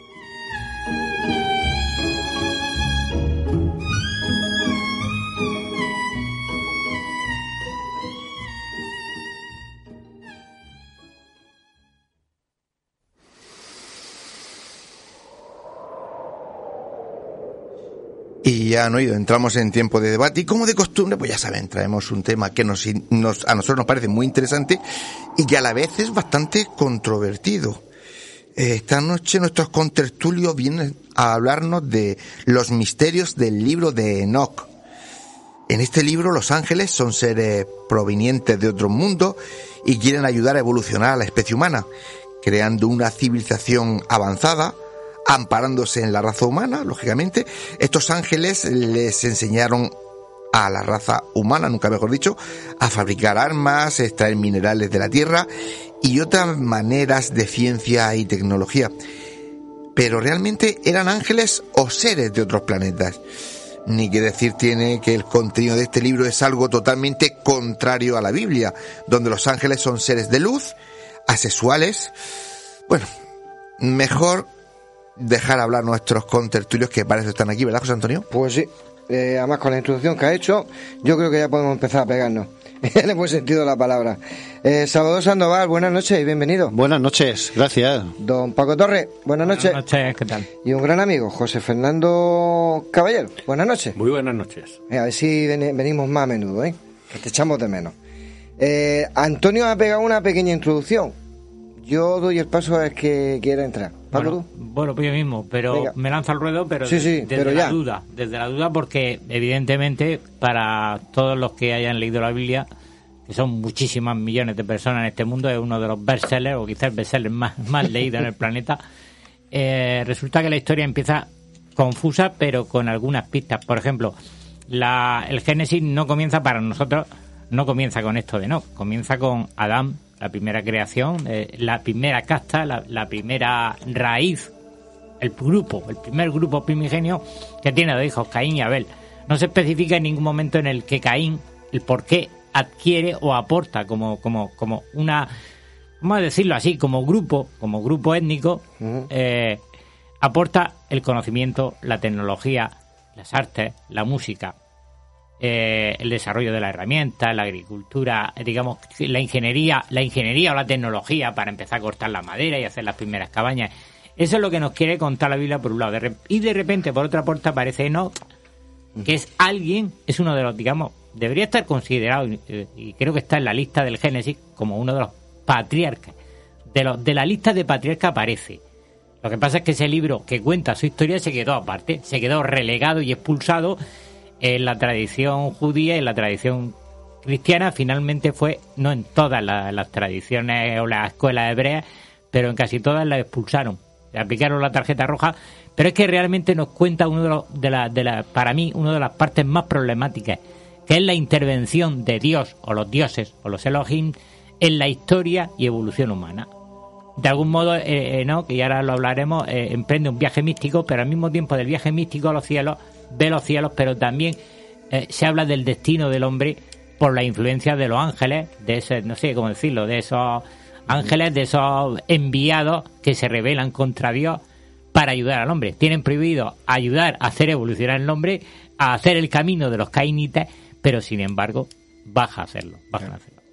Pero yo creo que el, el- libro del Génesis, que como tú bien sabes, Paco, es un libro que está hecho a trozos, hay distintas eh, tradiciones superpuestas, la yavista, la eloísta, es anterior a, a Enoch. Enoch aparece ahí, aparece citado en el libro del Génesis, pero lo cierto es que lo que conocemos como el libro de Enoch, que por cierto hay cuatro libros de Enoch, aunque normalmente del que hablamos es el primero, ¿no? El primero de Enoch, pero hay tres más.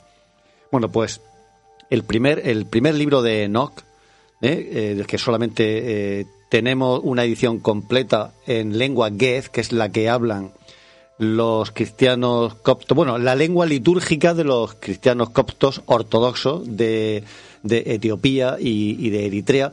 Este libro se compuso entre el siglo III antes de Cristo, en torno, en torno al, eh, más o menos, no más allá del año 260 antes de Cristo, hasta el siglo I después de Cristo. Luego es bastante posterior a, a la composición del, del Génesis. Lo que pasa es que, claro, eh, está claro que Enoch no pudo escribirlo. ¿no? Aparece de repente un libro que se inserta dentro de la tradición literaria eh, apocalíptica del pueblo judío, pero aparece en una época en que pululaban los libros apócrifos. Ese es uno de los motivos por que no fue incluido en el canon, ni en la Tanaj judía, como tú decías antes, ni en el canon de los libros aceptados por la cristiandad en general. Sí que es cierto que aparece dentro del canon de la Biblia del, del- de los, como he dicho antes, de los cristianos coptos etíopes y de y de Eritrea. Pero mm, vamos a ver, eh, ahora después mm, eh, diremos por qué lo cita Judas y por Y qué a pesar ¿no? de que El lo cite Pablo también, ¿no? está dentro del canon de bíblico aceptado por el por la cristiandad en general. Cuando hablo, hablo de cristiandad en general me refiero a católicos, protestantes y, y ortodoxos no etíopes. Claro, es, eh, este problema, este libro mm, tiene un problema de, de base.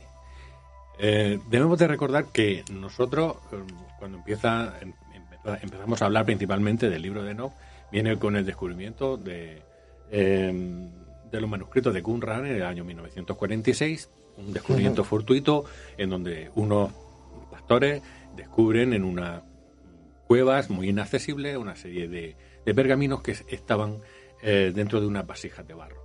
Entonces, dentro de estas vasijas de barro parece ser que habían una serie de, de testamentos eh, apócrifos. Efectivamente, apócrifos, mm, entendemos por apócrifo que no, eh, Lo oculto. Que, que no, que no está bien considerado por, por la, por la Iglesia. Eh, nuestra Biblia, tanto el Antiguo Testamento como el Nuevo, está formada por una serie de textos que se fueron elaborando eh, y que finalmente tuvieron que decidir cuáles iban a, a- a formar ese compendio. En el caso del canon cristiano, estaría formado por 36 libros que forman el Antiguo Testamento y 27 del Nuevo.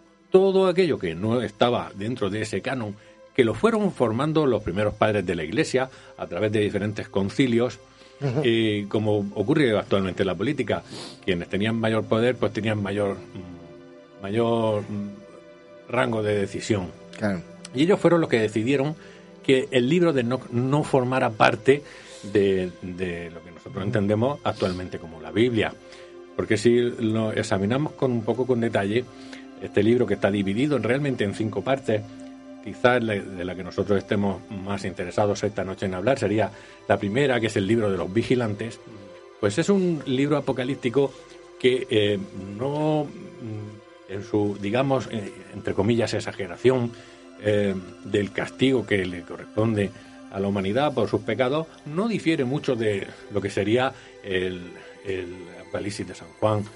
Sin embargo, no fue recogido, no, no está dentro del canon y por eso ese, ese misterio del que nosotros pretendemos desgajar un poco esta noche. Claro, si, lo que se pretendía era filtrar, si lo- a lo largo del tiempo los diferentes concilios, ¿vale? Lo que han hecho es, sobre todo los primeros, el de Nicea, etcétera, ha sido filtrar, de alguna manera. Es decir, habían varios grupos cristianos, había una división muy fuerte, llegaron a pelearse entre ellos, llegaron a ver asesinatos, Eh, y, pero lo, lo, lo, lo importante de este asunto es que finalmente a mí me sorprende, y al oyente tiene que sorprenderle también, porque estoy convencido que se da cuenta de ello, que en el Antiguo Testamento, a pesar de que los libros, el libro de Enoch, ese recopilatorio de, de varios textos de Enoch, vaya aparte, sea expulsado, sin embargo, dentro del Génesis tenemos el capítulo donde los vigilantes bajan a la tierra, se engendran que lo hemos comentado ya más de una vez, pero ahí está, esa asociación entre dos historias, una rechazada y otra admitida, bajan, nos enseñan aquello que no deberían enseñarnos, se, copulan Claro. con, las, con las humanas que Claro. las vieron bastante bien y encima crean una raza que al final termina siendo castigada por Dios. Esto dice la- el Antiguo Testamento y esto fu- fue, esto eran los tiempos, durante los tiempos de los grandes héroes grandes héroes te asocia con la. Incluso se te va la pinta un poco. Yo sé que es peligroso porque se te va la cabeza y empiezas a escuchar los relatos de Homero y los relatos griegos y de repente los grandes héroes, gigantes. Claro. Todo esto me recuerda a Ulises, los eh, Atlas, eh, es decir, mm, aquellos, aquellos titanes, ¿verdad? Te asocia. Y no es por la imaginación, es que no creo que todo esto sea imaginación de, de- un simple relatador de- del momento. Yo creo que hay algo más. Creo que es una manera de contar una historia perdida, una historia dormida del ser humano. En un principio, recordemos, siempre insisto, cuando hablamos de estas cosas, que fue oral. Se contó. Porque la gente antiguamente era capaz de memorizar libros. Hoy en día mm, no estamos volviendo, y perdón por la expresión, tontos con los móviles. Hoy en día no nos imaginamos que aquella gente podía almacenar historias en su cabeza y transmitirlas en la noche del fuego cantadas de padre a hijo. No había O sea, escritura. vamos, todo. vamos a hablar de algo No había escritura. que en principio para mí lo que quiero decir con esto, fuera del lado técnico, eh, es que hay algo cierto, hay algo implícito. Todo mito contiene una verdad, ¿vale? Y eso es lo que yo quiero aclarar. Ya después vamos a hablar del mito, profundizaremos si esos vigilantes vinieron de las estrellas o vinieron de otro pueblo de al lado vecino que tenía más poder, no lo sé. ¿Y por qué, por qué se coge una historia y otras no? Es lo que a mí siempre me... Vamos a ver si. Eh, ¿Sabes por dónde voy? Lo que está claro es que, y, y yo pienso que eso es de sentido común, no se puede admitir todo. Ya, pero ¿por qué Entonces, una hay sí ciertos otras no? criterios. Vamos para admitir dentro del canon un libro, por ejemplo, en el qué sé yo, en el Antiguo Testamento, pongamos por ejemplo este libro del que estamos hablando esta noche, ¿no? El libro Sí. de Enoch, Enoch. Estamos hablando del libro del uno, ¿eh? Uno Enoch, del primer, del, del- el primero. Sí. Un, criterio para aceptar dentro del canon de las escrituras un libro es que se dé una coincidencia entre el autor y la época en que se escribe. Lógicamente, si el libro de Enoch está escrito entre el siglo III antes de Cristo y el siglo I y se atribuye a Enoch y Enoch vivió muchísimos siglos antes, entonces no hay coincidencia, no lo pudo haber escrito Enoch. Entonces ese es un criterio que impide que ese libro, pues, como no se cumple, son de distinta época e impide que ese libro entre dentro del canon de, de las escrituras. Pero todo lo que se escribió de la Biblia está escrito en el año 1, del 1 al 30. ah, ¿Cómo del año de- 1? de- de- vamos, la Biblia, de, de, de dónde, ¿de dónde coge toda la información? Vamos a ver. Los libros es que, mm, a ver, mm, los Yo libros pregunto, de la Biblia, yo lo cada uno ahí. tiene un proceso de escritura y, y no es que alguien se escribiera y de repente lo, se- lo, lo- lo pusiera por escrito. Me siento y lo escribo. No, no, No. se trata de eso. Antes eh, estábamos hablando, antes de entrar eh, al estudio, de, de cómo se escribió el Génesis. El Génesis está- es un relato escrito a trozos. Que se han ido pegando y superponiendo de distintas tradiciones. Alguien las recogió todas y, y las fue incorporando. Y, y- yo, he sacado, yo he sacado las cuentas. Me molesté en un bolígrafo porque, ¿sabes tú, Salvador, bueno, y tú también, eh, que hay, hay una, un, un orden cronológico que incluso es calculable? Te pierdes con, con, en alguno te pierdes con los cálculos, porque es curioso, Ma- Matusalén sobrevive al diluvio. Murió todo el mundo, pero Matusalén vivió más que el diluvio.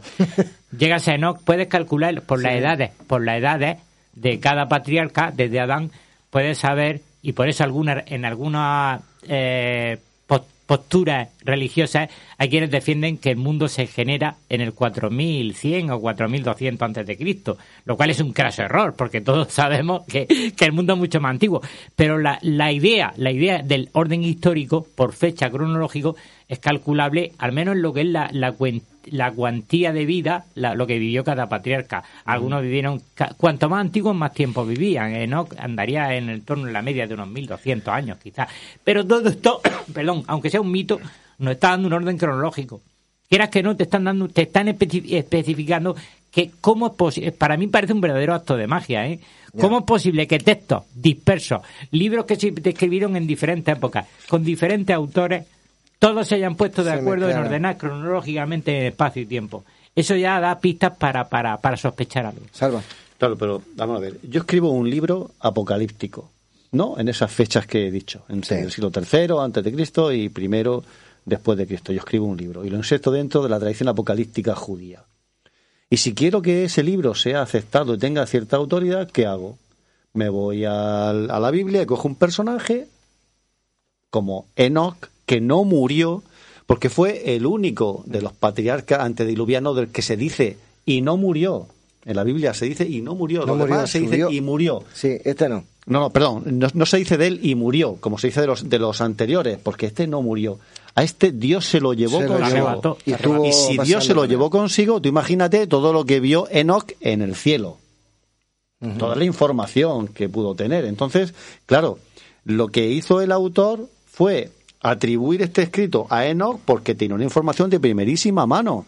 Y lo que hace en este libro es relatar todo lo que vio en sus sueños, en sus visiones, en el, en el, en, en el cielo y cómo, claro, estuvo en contacto no solamente con los vigilantes, que son los dioses que bajaron, los dioses, perdón, los ángeles que bajaron a la bajaron. tierra y se mezclaron con las humanas y tuvieron hijos con ellas, sino también con los, con los ángeles buenos, con el ángel, con Uriel, con Gabriel, con Rafael, etcétera. O sea, es que, claro, era un, era un personaje con una información de primerísima mano. Es que eh, tu pregunta es un poco compleja. Sobre todo tratando Lo- lo sé, lo sé, lo sé. de- del Antiguo Testamento. Los Claro. judíos son complicados de entender. Eh, toda su vida se basa alrededor de la, de la religión. Su política, su gobierno se basa alrededor de la religión. Entonces, mm, para ellos, para formar su canon eh, eh, judaico, ellos, eh, para ellos es muy importante quién eres tú.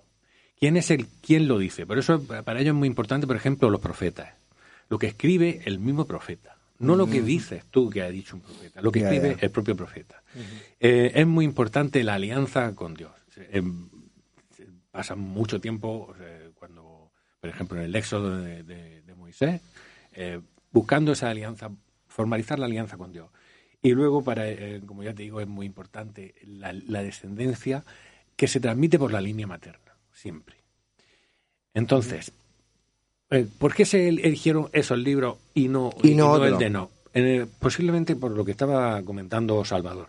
Y es que no es Enoch el que escribe eh, este libro, sino que son personas que viven muchos siglos después de él, que mm, parece ser que está escrito por varios autores que los desconocemos y forman parte de esos eh, evangelios apócrifos como está el evangelio de Judas está el evangelio de, de María y demás que al final no se toman en consideración pero es porque así lo deciden los patriarcas de la iglesia y los patriarcas Claro, de claro, judíos no tiene otra explicación lógica Y- no le dan el suficiente peso específico para que forme parte de Pero su sí, canon. sí aparece en varios relatos de varios apóstoles, el libro. O sea, de, de hecho, eh, Judas eh, lo cita en su, en su Sí, carta, sí. que está aceptada dentro del canon del, del Nuevo Testamento. Pero fíjate, curiosamente, no la cita como si fuese un libro aceptado dentro del canon. Cita al personaje. Cita- a cita- Enoch, cita al porque personaje. Nosotros lo podemos encontrar, por ejemplo, en el Génesis 6, ¿ves? que, que nos habla Sí. sobre la raza de los gigantes híbridos. En Ezequiel Efectivamente. 32, en Judith 16, en el Eclesiastés 16, en el libro de la sabiduría 14, en los números 13. O sea, hablan sobre. Porque todo, todos estos libros parten de una fuente común. Claro. Que al claro. final, cada uno de los digamos, los cronistas, los, los que decidieron escribir estas partes de, de- la Biblia, eh, lo encauza de una manera. Pero todas eh, sabemos que, por lo menos mm, bíblicamente, el personaje de Enoch existe porque es nombrado en diferentes partes de, de la Biblia en, libros que sí están aceptados en el canon oficial. En la Vulgata eh, nos dicen, por ejemplo, que no era hijo de Jared, que nació cuando su padre tenía 162 años, eh, que a los 65 años eh, llegó a ser padre de Matusalén, y de- que después tuvo un montón de hijos. Claro. En fin, eh, Es que esto, esto es curioso, porque tenemos lo que yo te decía antes, es decir, está rechazado, pero se incorpora en el Génesis. parte del relato de la historia de los vigilantes. El- La Claro. primera parte de Enoch ah, vuelve a aparecer en el Génesis. Curioso, ¿no? Sí, bueno, pero Claro. vale, sí, que me va a decir que el listado de ángeles, pues bueno, no está completo en el Génesis. Yo lo entiendo, no aparece la citación completa. Pero también es verdad que más adelante pasa otro acontecimiento también bastante raro, que es Elías. Elías también es arrebatado a los cielos y la Sí. fecha, la fecha de vida, digamos que, que nacen y mueren, no muere. La, el periodo de vida de Elías es el tiempo que está en la tierra, no bajo de los cielos. Esto es curioso. Él no bajó de los cielos. Y nadie osó inventarse. Podíamos haber dicho, bueno, podían haber añadido un apócrifo sobre el camino y vida de. Pero no se hizo. Eso ya, todas estas, eh, que aparenta, todas estas situaciones que aparentan confusión al, al revisionista histórico están aportando pistas indirectas. Es decir, yo no creo que todo sea una invención respecto a Enoch necesariamente, porque si no, hubieran hecho lo mismo. Meten más, más, más tema con Elías, ¿por qué no? De todas maneras, no sé si coincidiréis conmigo, pero este libro eh, era una patata caliente, tanto para los judíos como para los cristianos. Sí. Y, y Sí. me voy a explicar un, un poco mejor. Vamos a ver. El, yo creo que la razón principal por la que este libro queda como un libro maldito es porque da demasiada información sobre unos seres a los que se considera eh, muy cercanos a Dios, que son los ángeles. Claro. Estos eh, seres que se llamarían los, los, los vigilantes, eh, que vienen aquí a, a vigilar, a controlar a, los hombres, pues según nos relata el libro, se enamoran de, de las mujeres, parece ser que les gusta mucho el pelo suelto sobre su espalda y, en fin, se emparejan con ellas, fornican, tienen eh, descendencia, pero esa descendencia, lo que nos dice el libro es que es contra natura, porque son unos gigantes depravados eh, que nada más que sembraron la iniquidad eh, por el mundo y que al final pues fueron castigados pues con el Claro. diluvio que todos Era contra natura porque el espíritu se mezcló con la carne. Claro, es que no puede, es, es lo que a donde yo quería llegar. Aquí estamos hablando que mm, mm, eh, lo- la moraleja que nos quiere dar el libro, sobre todo en la primera parte, en el libro de los vigilantes, es que la naturaleza divina no se puede mezclar con la carne. Ya. Eh, Son, o sea, un ente espiritual no se puede mezclar con un ente ca- carnal. Eso da lugar a una aberración. Y el libro nos de- nos describe que eran eh, unos gigantes, por, por cierto, eh, eh, estaba escuchando, estaba, perdón, estaba leyendo precisamente hoy que hay un montón de excavaciones donde se están encontrando eh, huesos de, de personas de, mu- de mucha estatura, precisamente de esta, de esta época en la que estaríamos hablando, que serían unos 12.000 12.000 años Fíjate. aproximadamente. Bien, entonces, esa es la primera razón.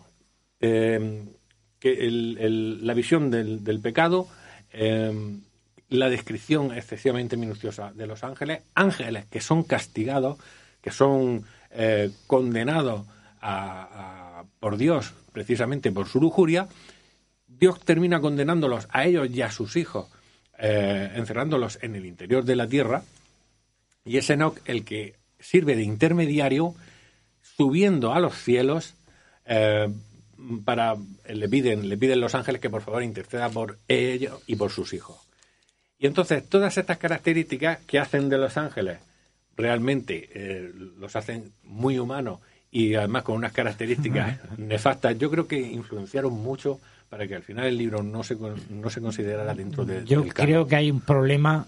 yo me- Ahora es cuando yo saco saco la, la, la y- o la larva, y, eh, la- como los alabarderos de los tercios, y me tiro la carga y le voy a liar.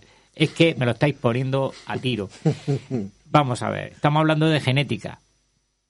Y no, por favor, no confundidme con Eric von Daniken. Pero es que hay una cosa obvia. Se aparean. Les gustaron las humanas. Creo que la Biblia dice que eran muy atractivas.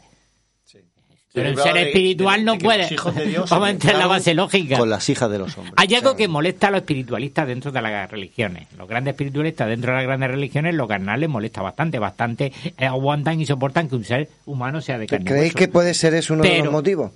Yo, Eh, es uno de los motivos y, te- y te Y voy a- yo creo que uno de los más fuertes. te- uno de los más fuertes y te voy a decir por qué porque en Corintios 11 por ejemplo nos dice eh, fíjate la mujer se cubrirá la cabeza mientras esté en el templo esto para mí es Esto me suena de ahora, ¿eh? Fíjate Es que viene de ahí. Hasta el Concilio eh, Vaticano II la mujer tenía que estar en la iglesia con, con Sí, el sí, cabello lo sé, con cubierto. un pelo, con un velo, perdón, Con un con un velo, sí. Eh, si te das cuenta, el- la mujer musulmana cubre su pelo. Claro. ¿Entiendes? La, eh, la judía también cubre su pelo. Por lo menos algunas de sus facciones.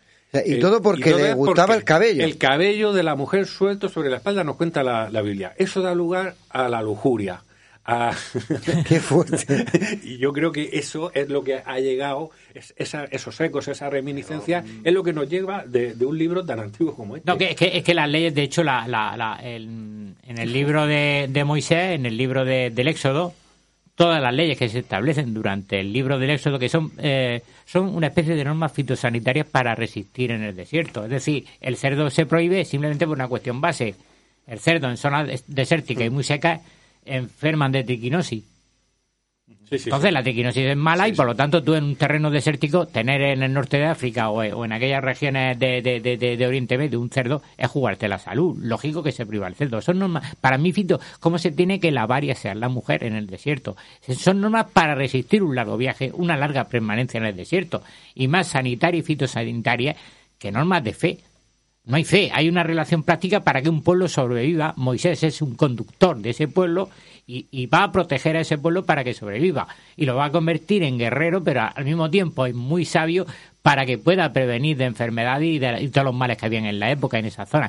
No se ve de otra manera. Y todo esto es lo que ha he- ha heredado el Islam. El Islam está conformado también por el Antiguo Testamento. Tú tienes en el Islam a patriarcas, a patriarcas como Moisés, Isaac, se estudian allí. De todas maneras, realmente, toda la controversia que hay con el libro de Enoch viene, y te lo he comentado antes, por la relación que hace Zacarías Sitchin entre los Sí. Anunnaki Creo, que eso es una metedura de pata. y, y entre los Anunnaki y, esto, y los ángeles caídos. Habla, habla, habla al micro, si no se te va la voz. Habla directo. No, lo, que, lo, que, lo que veo yo es que hay una confusión terrible entre lo que verdaderamente yo siempre recomiendo a la gente que por favor investigue de verdad las verdaderas y correctas traducciones de las tablillas sumerias para no liar la salsa con el tomate. Es verdad que antes de Babilonia, lo hemos dicho mil veces, eh, eh, en el destierro de, de cuando los babilonios asaltan Israel, obligan a la deportación de los judíos, es que destruyen el templo, eh, y, obligan a- suponemos que salvan las escrituras los textos de la Torah que se guardaban en el arca el arca de, de- de la alianza desaparece pero esos textos se salvan de alguna manera. Pero se refusionan en, en Babilonia con las tradiciones sumerias. Por alguna extraña razón se mezcla o es que fue el diluvio universal verdaderamente. Es decir el mito del diluvio por ejemplo está presente. El mito de de los Anunnaki no tiene nada que ver con los vigilantes o sí. En cierta medida son dos historias paralelas que vienen a contar las mismas cosas. Creo que son, no sé, no me acuerdo, se ven cincuenta y tantas religiones en este planeta que hablan del diluvio. Es decir, todo lo que estamos viendo en el libro de Enoch está contemplado en muchas culturas. Te vas a, a- a Norteamérica y en Estados Unidos los... los, los los, eh, Per- Perdona Paco, lo que se, o sea, lo que se rela- lo que se relaciona son los Anunnaki con los vigilantes, ¿no? Son los vigilantes. Digamos de alguna Anunnaki los que manera, bajaron del sí. cielo, sí, que bueno. son Es que los, los vigilantes, ponerle- no son los Nephilim. Los Nephilim son los gigantes, ¿no? Con, con los textos de hoy en día, Salvador, siempre he insistido, cuando hablamos de ufología y todos estos temas, que no confundamos nuestros modismos actuales al hablar con los modismos de la época. Yo no puedo confundirme hoy en día, no puedo confundir las palabras que yo empleo para definir algo o nombrar a alguien en cómo se hacía hace miles de años. Por ejemplo, es decir, hemos hablado miles de veces que veían escudos voladores. Hoy en día ves un plato, ya no emplean la palabra escudo. Yo no uso un escudo. Veo un mercaba. Ellos eran arrebatados por un mercaba. Y un mercaba, en la época, era un carro. Podía ser un carro de guerra. Un mercaba moderno es un, ya hemos dicho que es un carro de combate Que blindado sí. con cadena y motor de explosión. Que sí, que sí. Y sigue siendo mercaba. Los, los israelíes siguen empleando el término, el vocablo mercaba. mercaba. Eh, Esto, esto implica que tenemos que entender bien en aquella época cómo llamaban a las cosas y a los sucesos y a los acontecimientos. Arrebato, y sé que esto da mucha tirria que yo lo diga, pero lo digo, puede suponer el mismo sinónimo de abducción en el término moderno.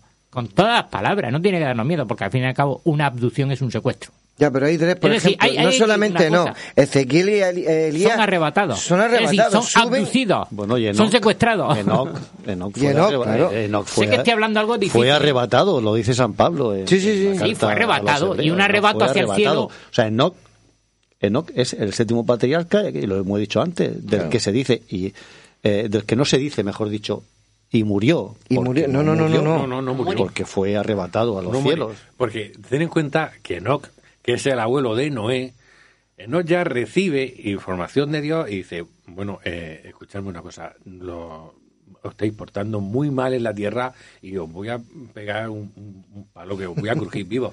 Entonces, Enoch es el, el primero que empieza a, a dar aviso a sus vecinos Sí, sí, ah. de que si no se portaban bien iban a tener un castigo. Lógicamente, para sus vecinos se hizo una persona muy incómoda, muy pesado.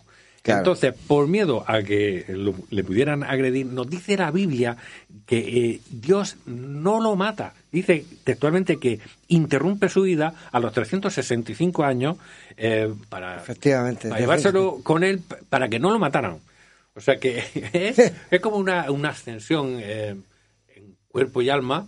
Realmente no hay, no hay, no, hay evidencia de su muerte. No, es que claro, yo cuando escucho arrebato, arrebato místico lo tuvo Santa Teresa de Jesús. Pero es un arrebato espiritual. Santa Teresa de Jesús no está contando en ningún momento que la cogiera un carro, un Merkabah o un Vimana y se la llevase a los cielos de paseo.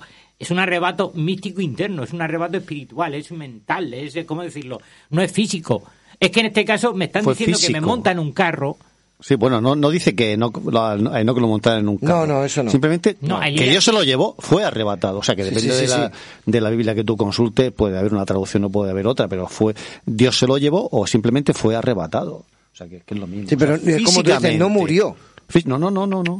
No murió. No. Porque si no se hubiera dicho que era lo que se decía de los otros patriarcas. Claro. Y murió. Y pero murió. este no. A este eh, lo, eh, Dios lo arrebató. Claro.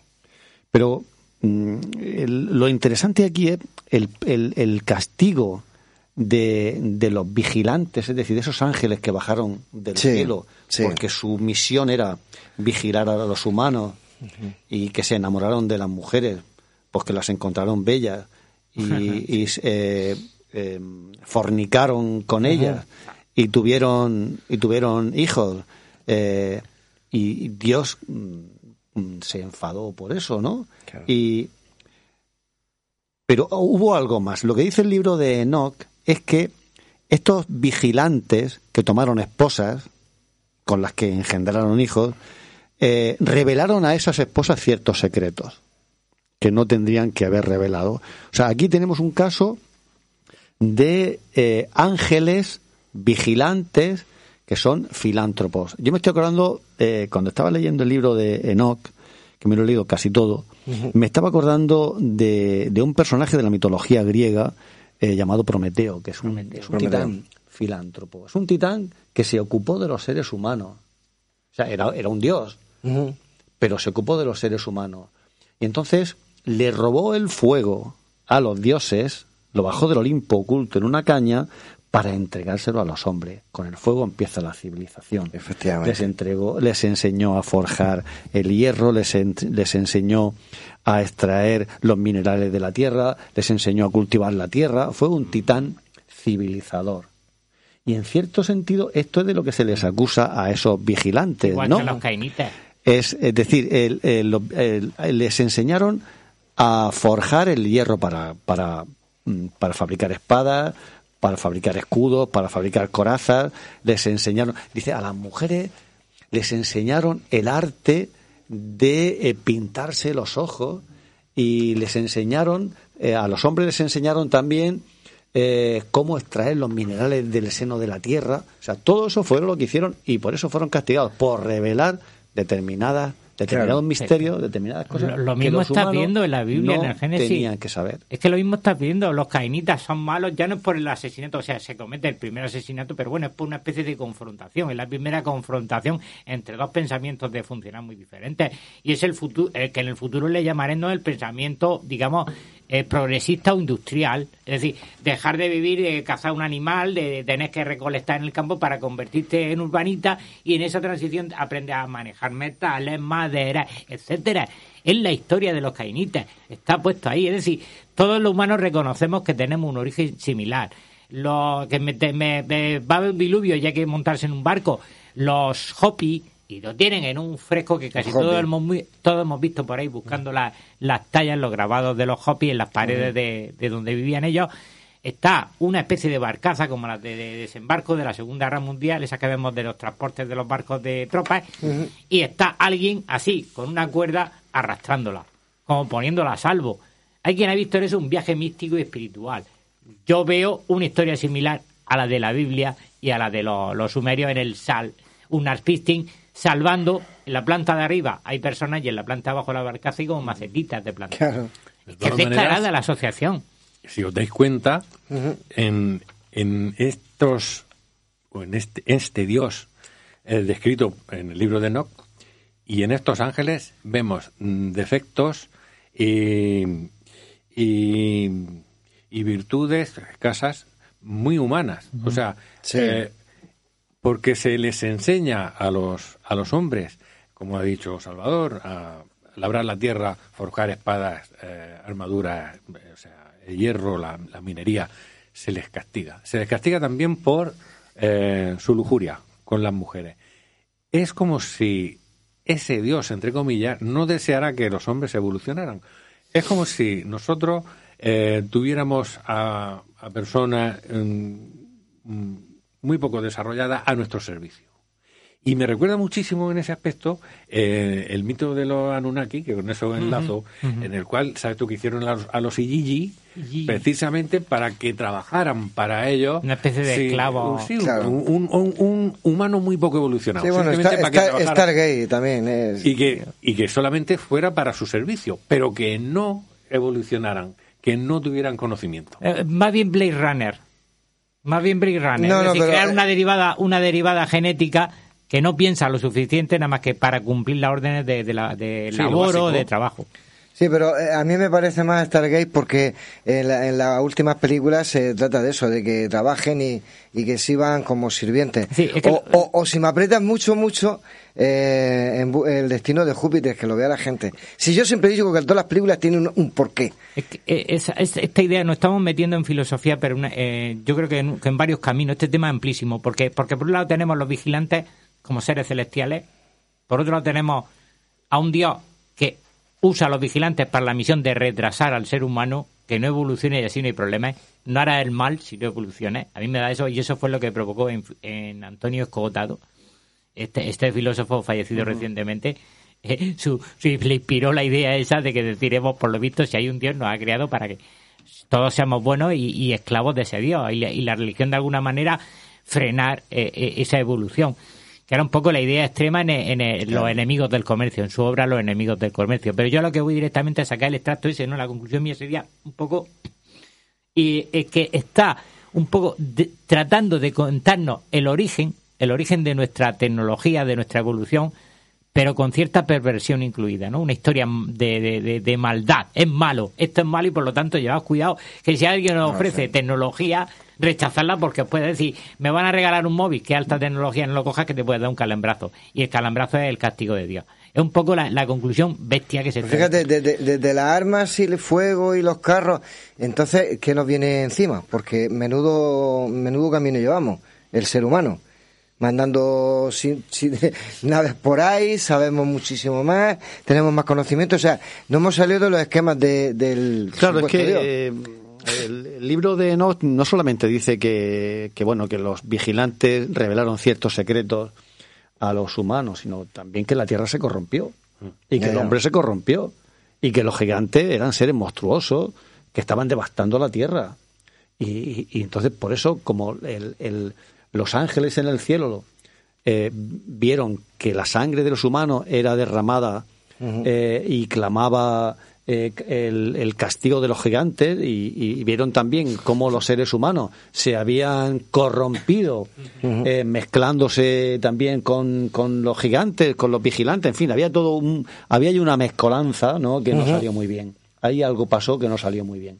Entonces, genético espiritual. Claro, lo- lo- los propios vigilantes, el jefe de los vigilantes, que unas veces aparece como Azazel y otras aparece con, con otro nombre. Pero bueno, Azazel, Ya para ir terminando, Azazel Salva. le pide a le pide a, a Enoch que interceda ante Dios por ellos, porque se han equivocado y entonces ellos quieren que Dios los perdone y que los vuelva a, Pues a ver quién mandamos ahora, macho. a interceder. Pues que nos va a quedar un pedazo, un pedazo de meteorito que nos va a- si antes nos mandaron el, el, el, el diluvio, ahora que nos van a mandar. Salva. Mandamos a Putin. No, a Putin ya, ya, Putin ya ha empezado. Para ir terminando, cuatro minutos. Mm, Rápidamente, es Sí. decir, mm, por- me preocupa, sigue preocupándome y voy a insistir en ello porque no es por lo que parte del público coincida un poco conmigo. Caramba, cruce genético, es decir, ¿quién? ¿Qué ser de los cielos, que ser espiritual baja para hacer un cruce genético con ADN? Esa es la primera interrogante grave que me queda en la historia del libro, no. Y la historia del Génesis. Luego me queda también un poco evolución a qué nivel. Es que tienen que venir de fuera a darnos la evolución. Nosotros mismos no somos capaces de evolucionar. Eh, Es una interrogante que a mí me plantea lo que pone ahí escrito. Cuidado, no es que yo diga que tal cosa la doy por hecho, sino porque los antiguos pensaban no eran lo suficientemente inteligentes para au- au- hacerse eh, autores de las obras, de las obras magníficas que hicieron, de los templos sumerios, de la esfinge, de, de Giza, de las pirámides, no firman sus obras de arte y sin embargo dicen los sensujor, los semidioses tenían que venir a hacernos el trabajo difícil o el conocimiento. No lo sé. Me preocupa eso, es lo que a mí más me preocupa. José. Fernando, para terminar y concretar tu... No sé, creo que... un Yo sé que nos falta media hora más y una hora más, pero... Como he dicho antes, creo que un libro que se desgajó el solo del canon precisamente por el tema que trataba son unos, eh, voy a llamar semidioses, eh, aunque sé que son ángeles, demasiado hu- humanos y con demasiadas debilidades humanas. La mujer queda muy mal parada porque parece ser que es la pobre, eh, simplemente porque lleva el pelo largo sobre la espalda, mm, sobre la que se descarga toda eh, la lujuria y eh, tanto eh, para los judíos como para los cristianos, sexo y religión no hacen buena no, no hacen buenas migas. Yo, yo creo que hemos dicho muchísimas Pero, cosas. Y, y sin embargo, en el Génesis, Dios dijo crecer y multiplicaos, y para multiplicar, no, evidentemente, hace falta el sexo. ¿no? Sí, Es pero una- con control. En una contradicción, no, no, henchid la tierra, crecer y multiplicaos, llenad la tierra de, Claro. de- de hijos, eso es lo que Pero solamente es el para eso. De, de, de, de, de- de Dios.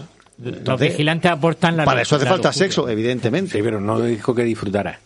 No Claro. podía disfrutarlo. Los vigilantes te enseñan a disfrutar de algo Cuando- que solamente es procreación. Salvador, cuando ya, yo... se, ya se encargó de, de- de que el disfrute fuera incluido para que mm, los hijos vinieran. Cuando yo estudié antropología, eh, mm, em, recuerdo que, que en uno de los textos que estudiamos nos decía que el sexo, eh, o sea, que, que estamos hoy día aquí porque el sexo es placentero. Si realmente tú tuvieras que tener hijos sin sexo, o sea, sin placer, sabiendo lo que te cuesta, no tendrías. La raza se hubiese extinguido.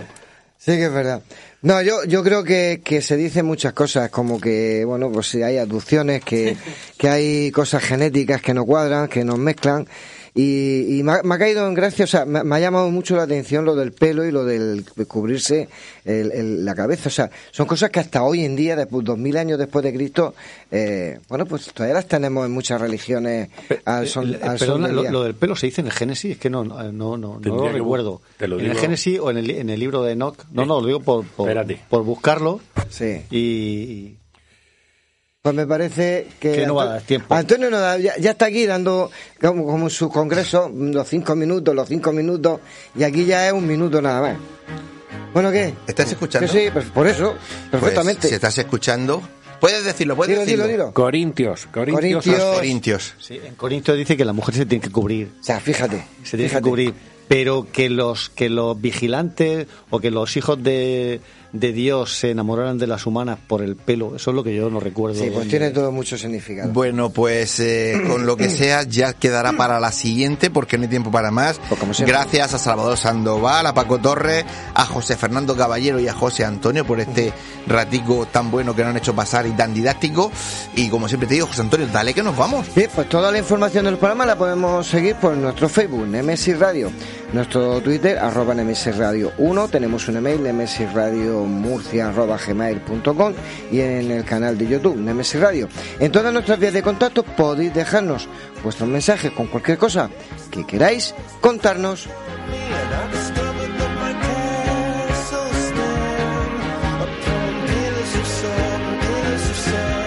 Y recuerden Nemesis Radio todos los sábados a partir de las 21 horas en frecuencia Murcia Radio Intereconomía 107.6 de la FM aquí en Murcia.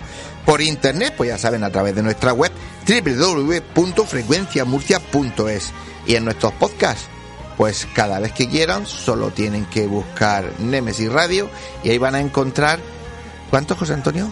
¿De qué? ¿Cuántos programas ya hay ya? Bueno, 300 y pico y pico. 304 con este. no hay que perder las buenas costumbres que más pilla pensando a ver dónde, dónde aquí le mandamos un mensaje. Bueno, pues no olvidéis que nuestras voces viajan ya por el universo para Enoch.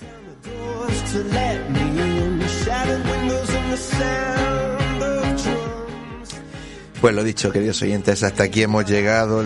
Os deseamos que paséis una feliz semana y os esperamos, pues ya sabéis, el próximo sábado aquí a las 21 horas en Nemesis Radio. No faltéis, ya sabéis que pasamos lista y vemos si estáis, si no estáis, de dónde nos veis. Y José Antonio, esta sí te la sabes. Hemos superado con creces los 60 países. Sí, señor. Yo no sé lo que están escuchando, pero nos están escuchando. Nos están escuchando desde más de 60 países. Andamos ya por los 64, 65. Bueno, pues. Qué paciencia tienen con nosotros. Desde luego que sí. Qué buenos son. Pues bueno, lo que siempre os decimos, que si os ha gustado, pues que se lo sigáis a vuestros amigos, a vuestros conocidos, a vuestros vecinos, porque no hay mejor publicidad que la del boca a boca. Si no os ha gustado, bueno, pues se los enviamos esta noche. Vale, vosotros no los enviáis, que nosotros se lo dejamos a nuestro compañero Paco Torres, que él se va a encargar de ello además bien. Así que lo dicho, buenas noches. Adiós.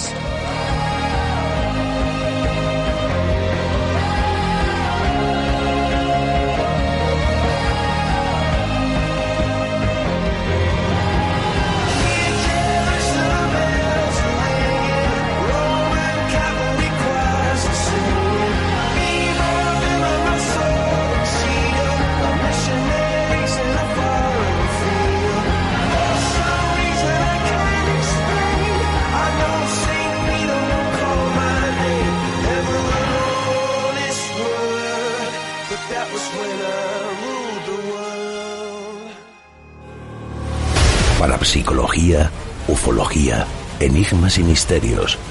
Némesis Radio. Viajando a lo desconocido, sobrepasando el universo de las conciencias. Programa escrito, dirigido y presentado por Antonio Pérez y José Antonio Martínez, todos los sábados a las 21 horas en Radio Intereconomía. 107.6 FM, Frecuencia Murcia Radio Intereconomía, mucho más que economía.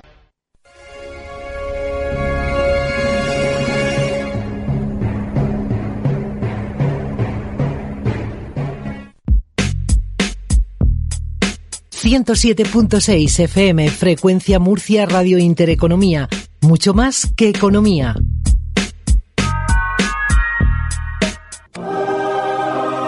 Fotos Orión. Hay momentos importantes en tu vida que no puedes dejar pasar. Inmortaliza tu evento en fotografía y vídeo con Fotos Orión. Porque las cosas especiales solo ocurren una vez. Fotos Orión. Profesionalidad y confianza. Calle La Gloria, número 32, frente a Antiguo Tornel, La Alberca, Murcia. Teléfono 868 94 30 13. Atraviesa por tu cuenta y riesgo la puerta cerrada que te lleva hacia un mundo oculto. ¿Quieres que investiguemos tu caso? Contacta con nosotros a través de nuestras vías de comunicación. Facebook, GOIS, Grupo Operativo de Investigación Sobrenatural. Canal de YouTube, GOIS Investigación. Deja tu visita y suscríbete. Para más información, escribe nuestro correo goisinvestigación.gmail.com ¿A qué esperas? Adéntrate.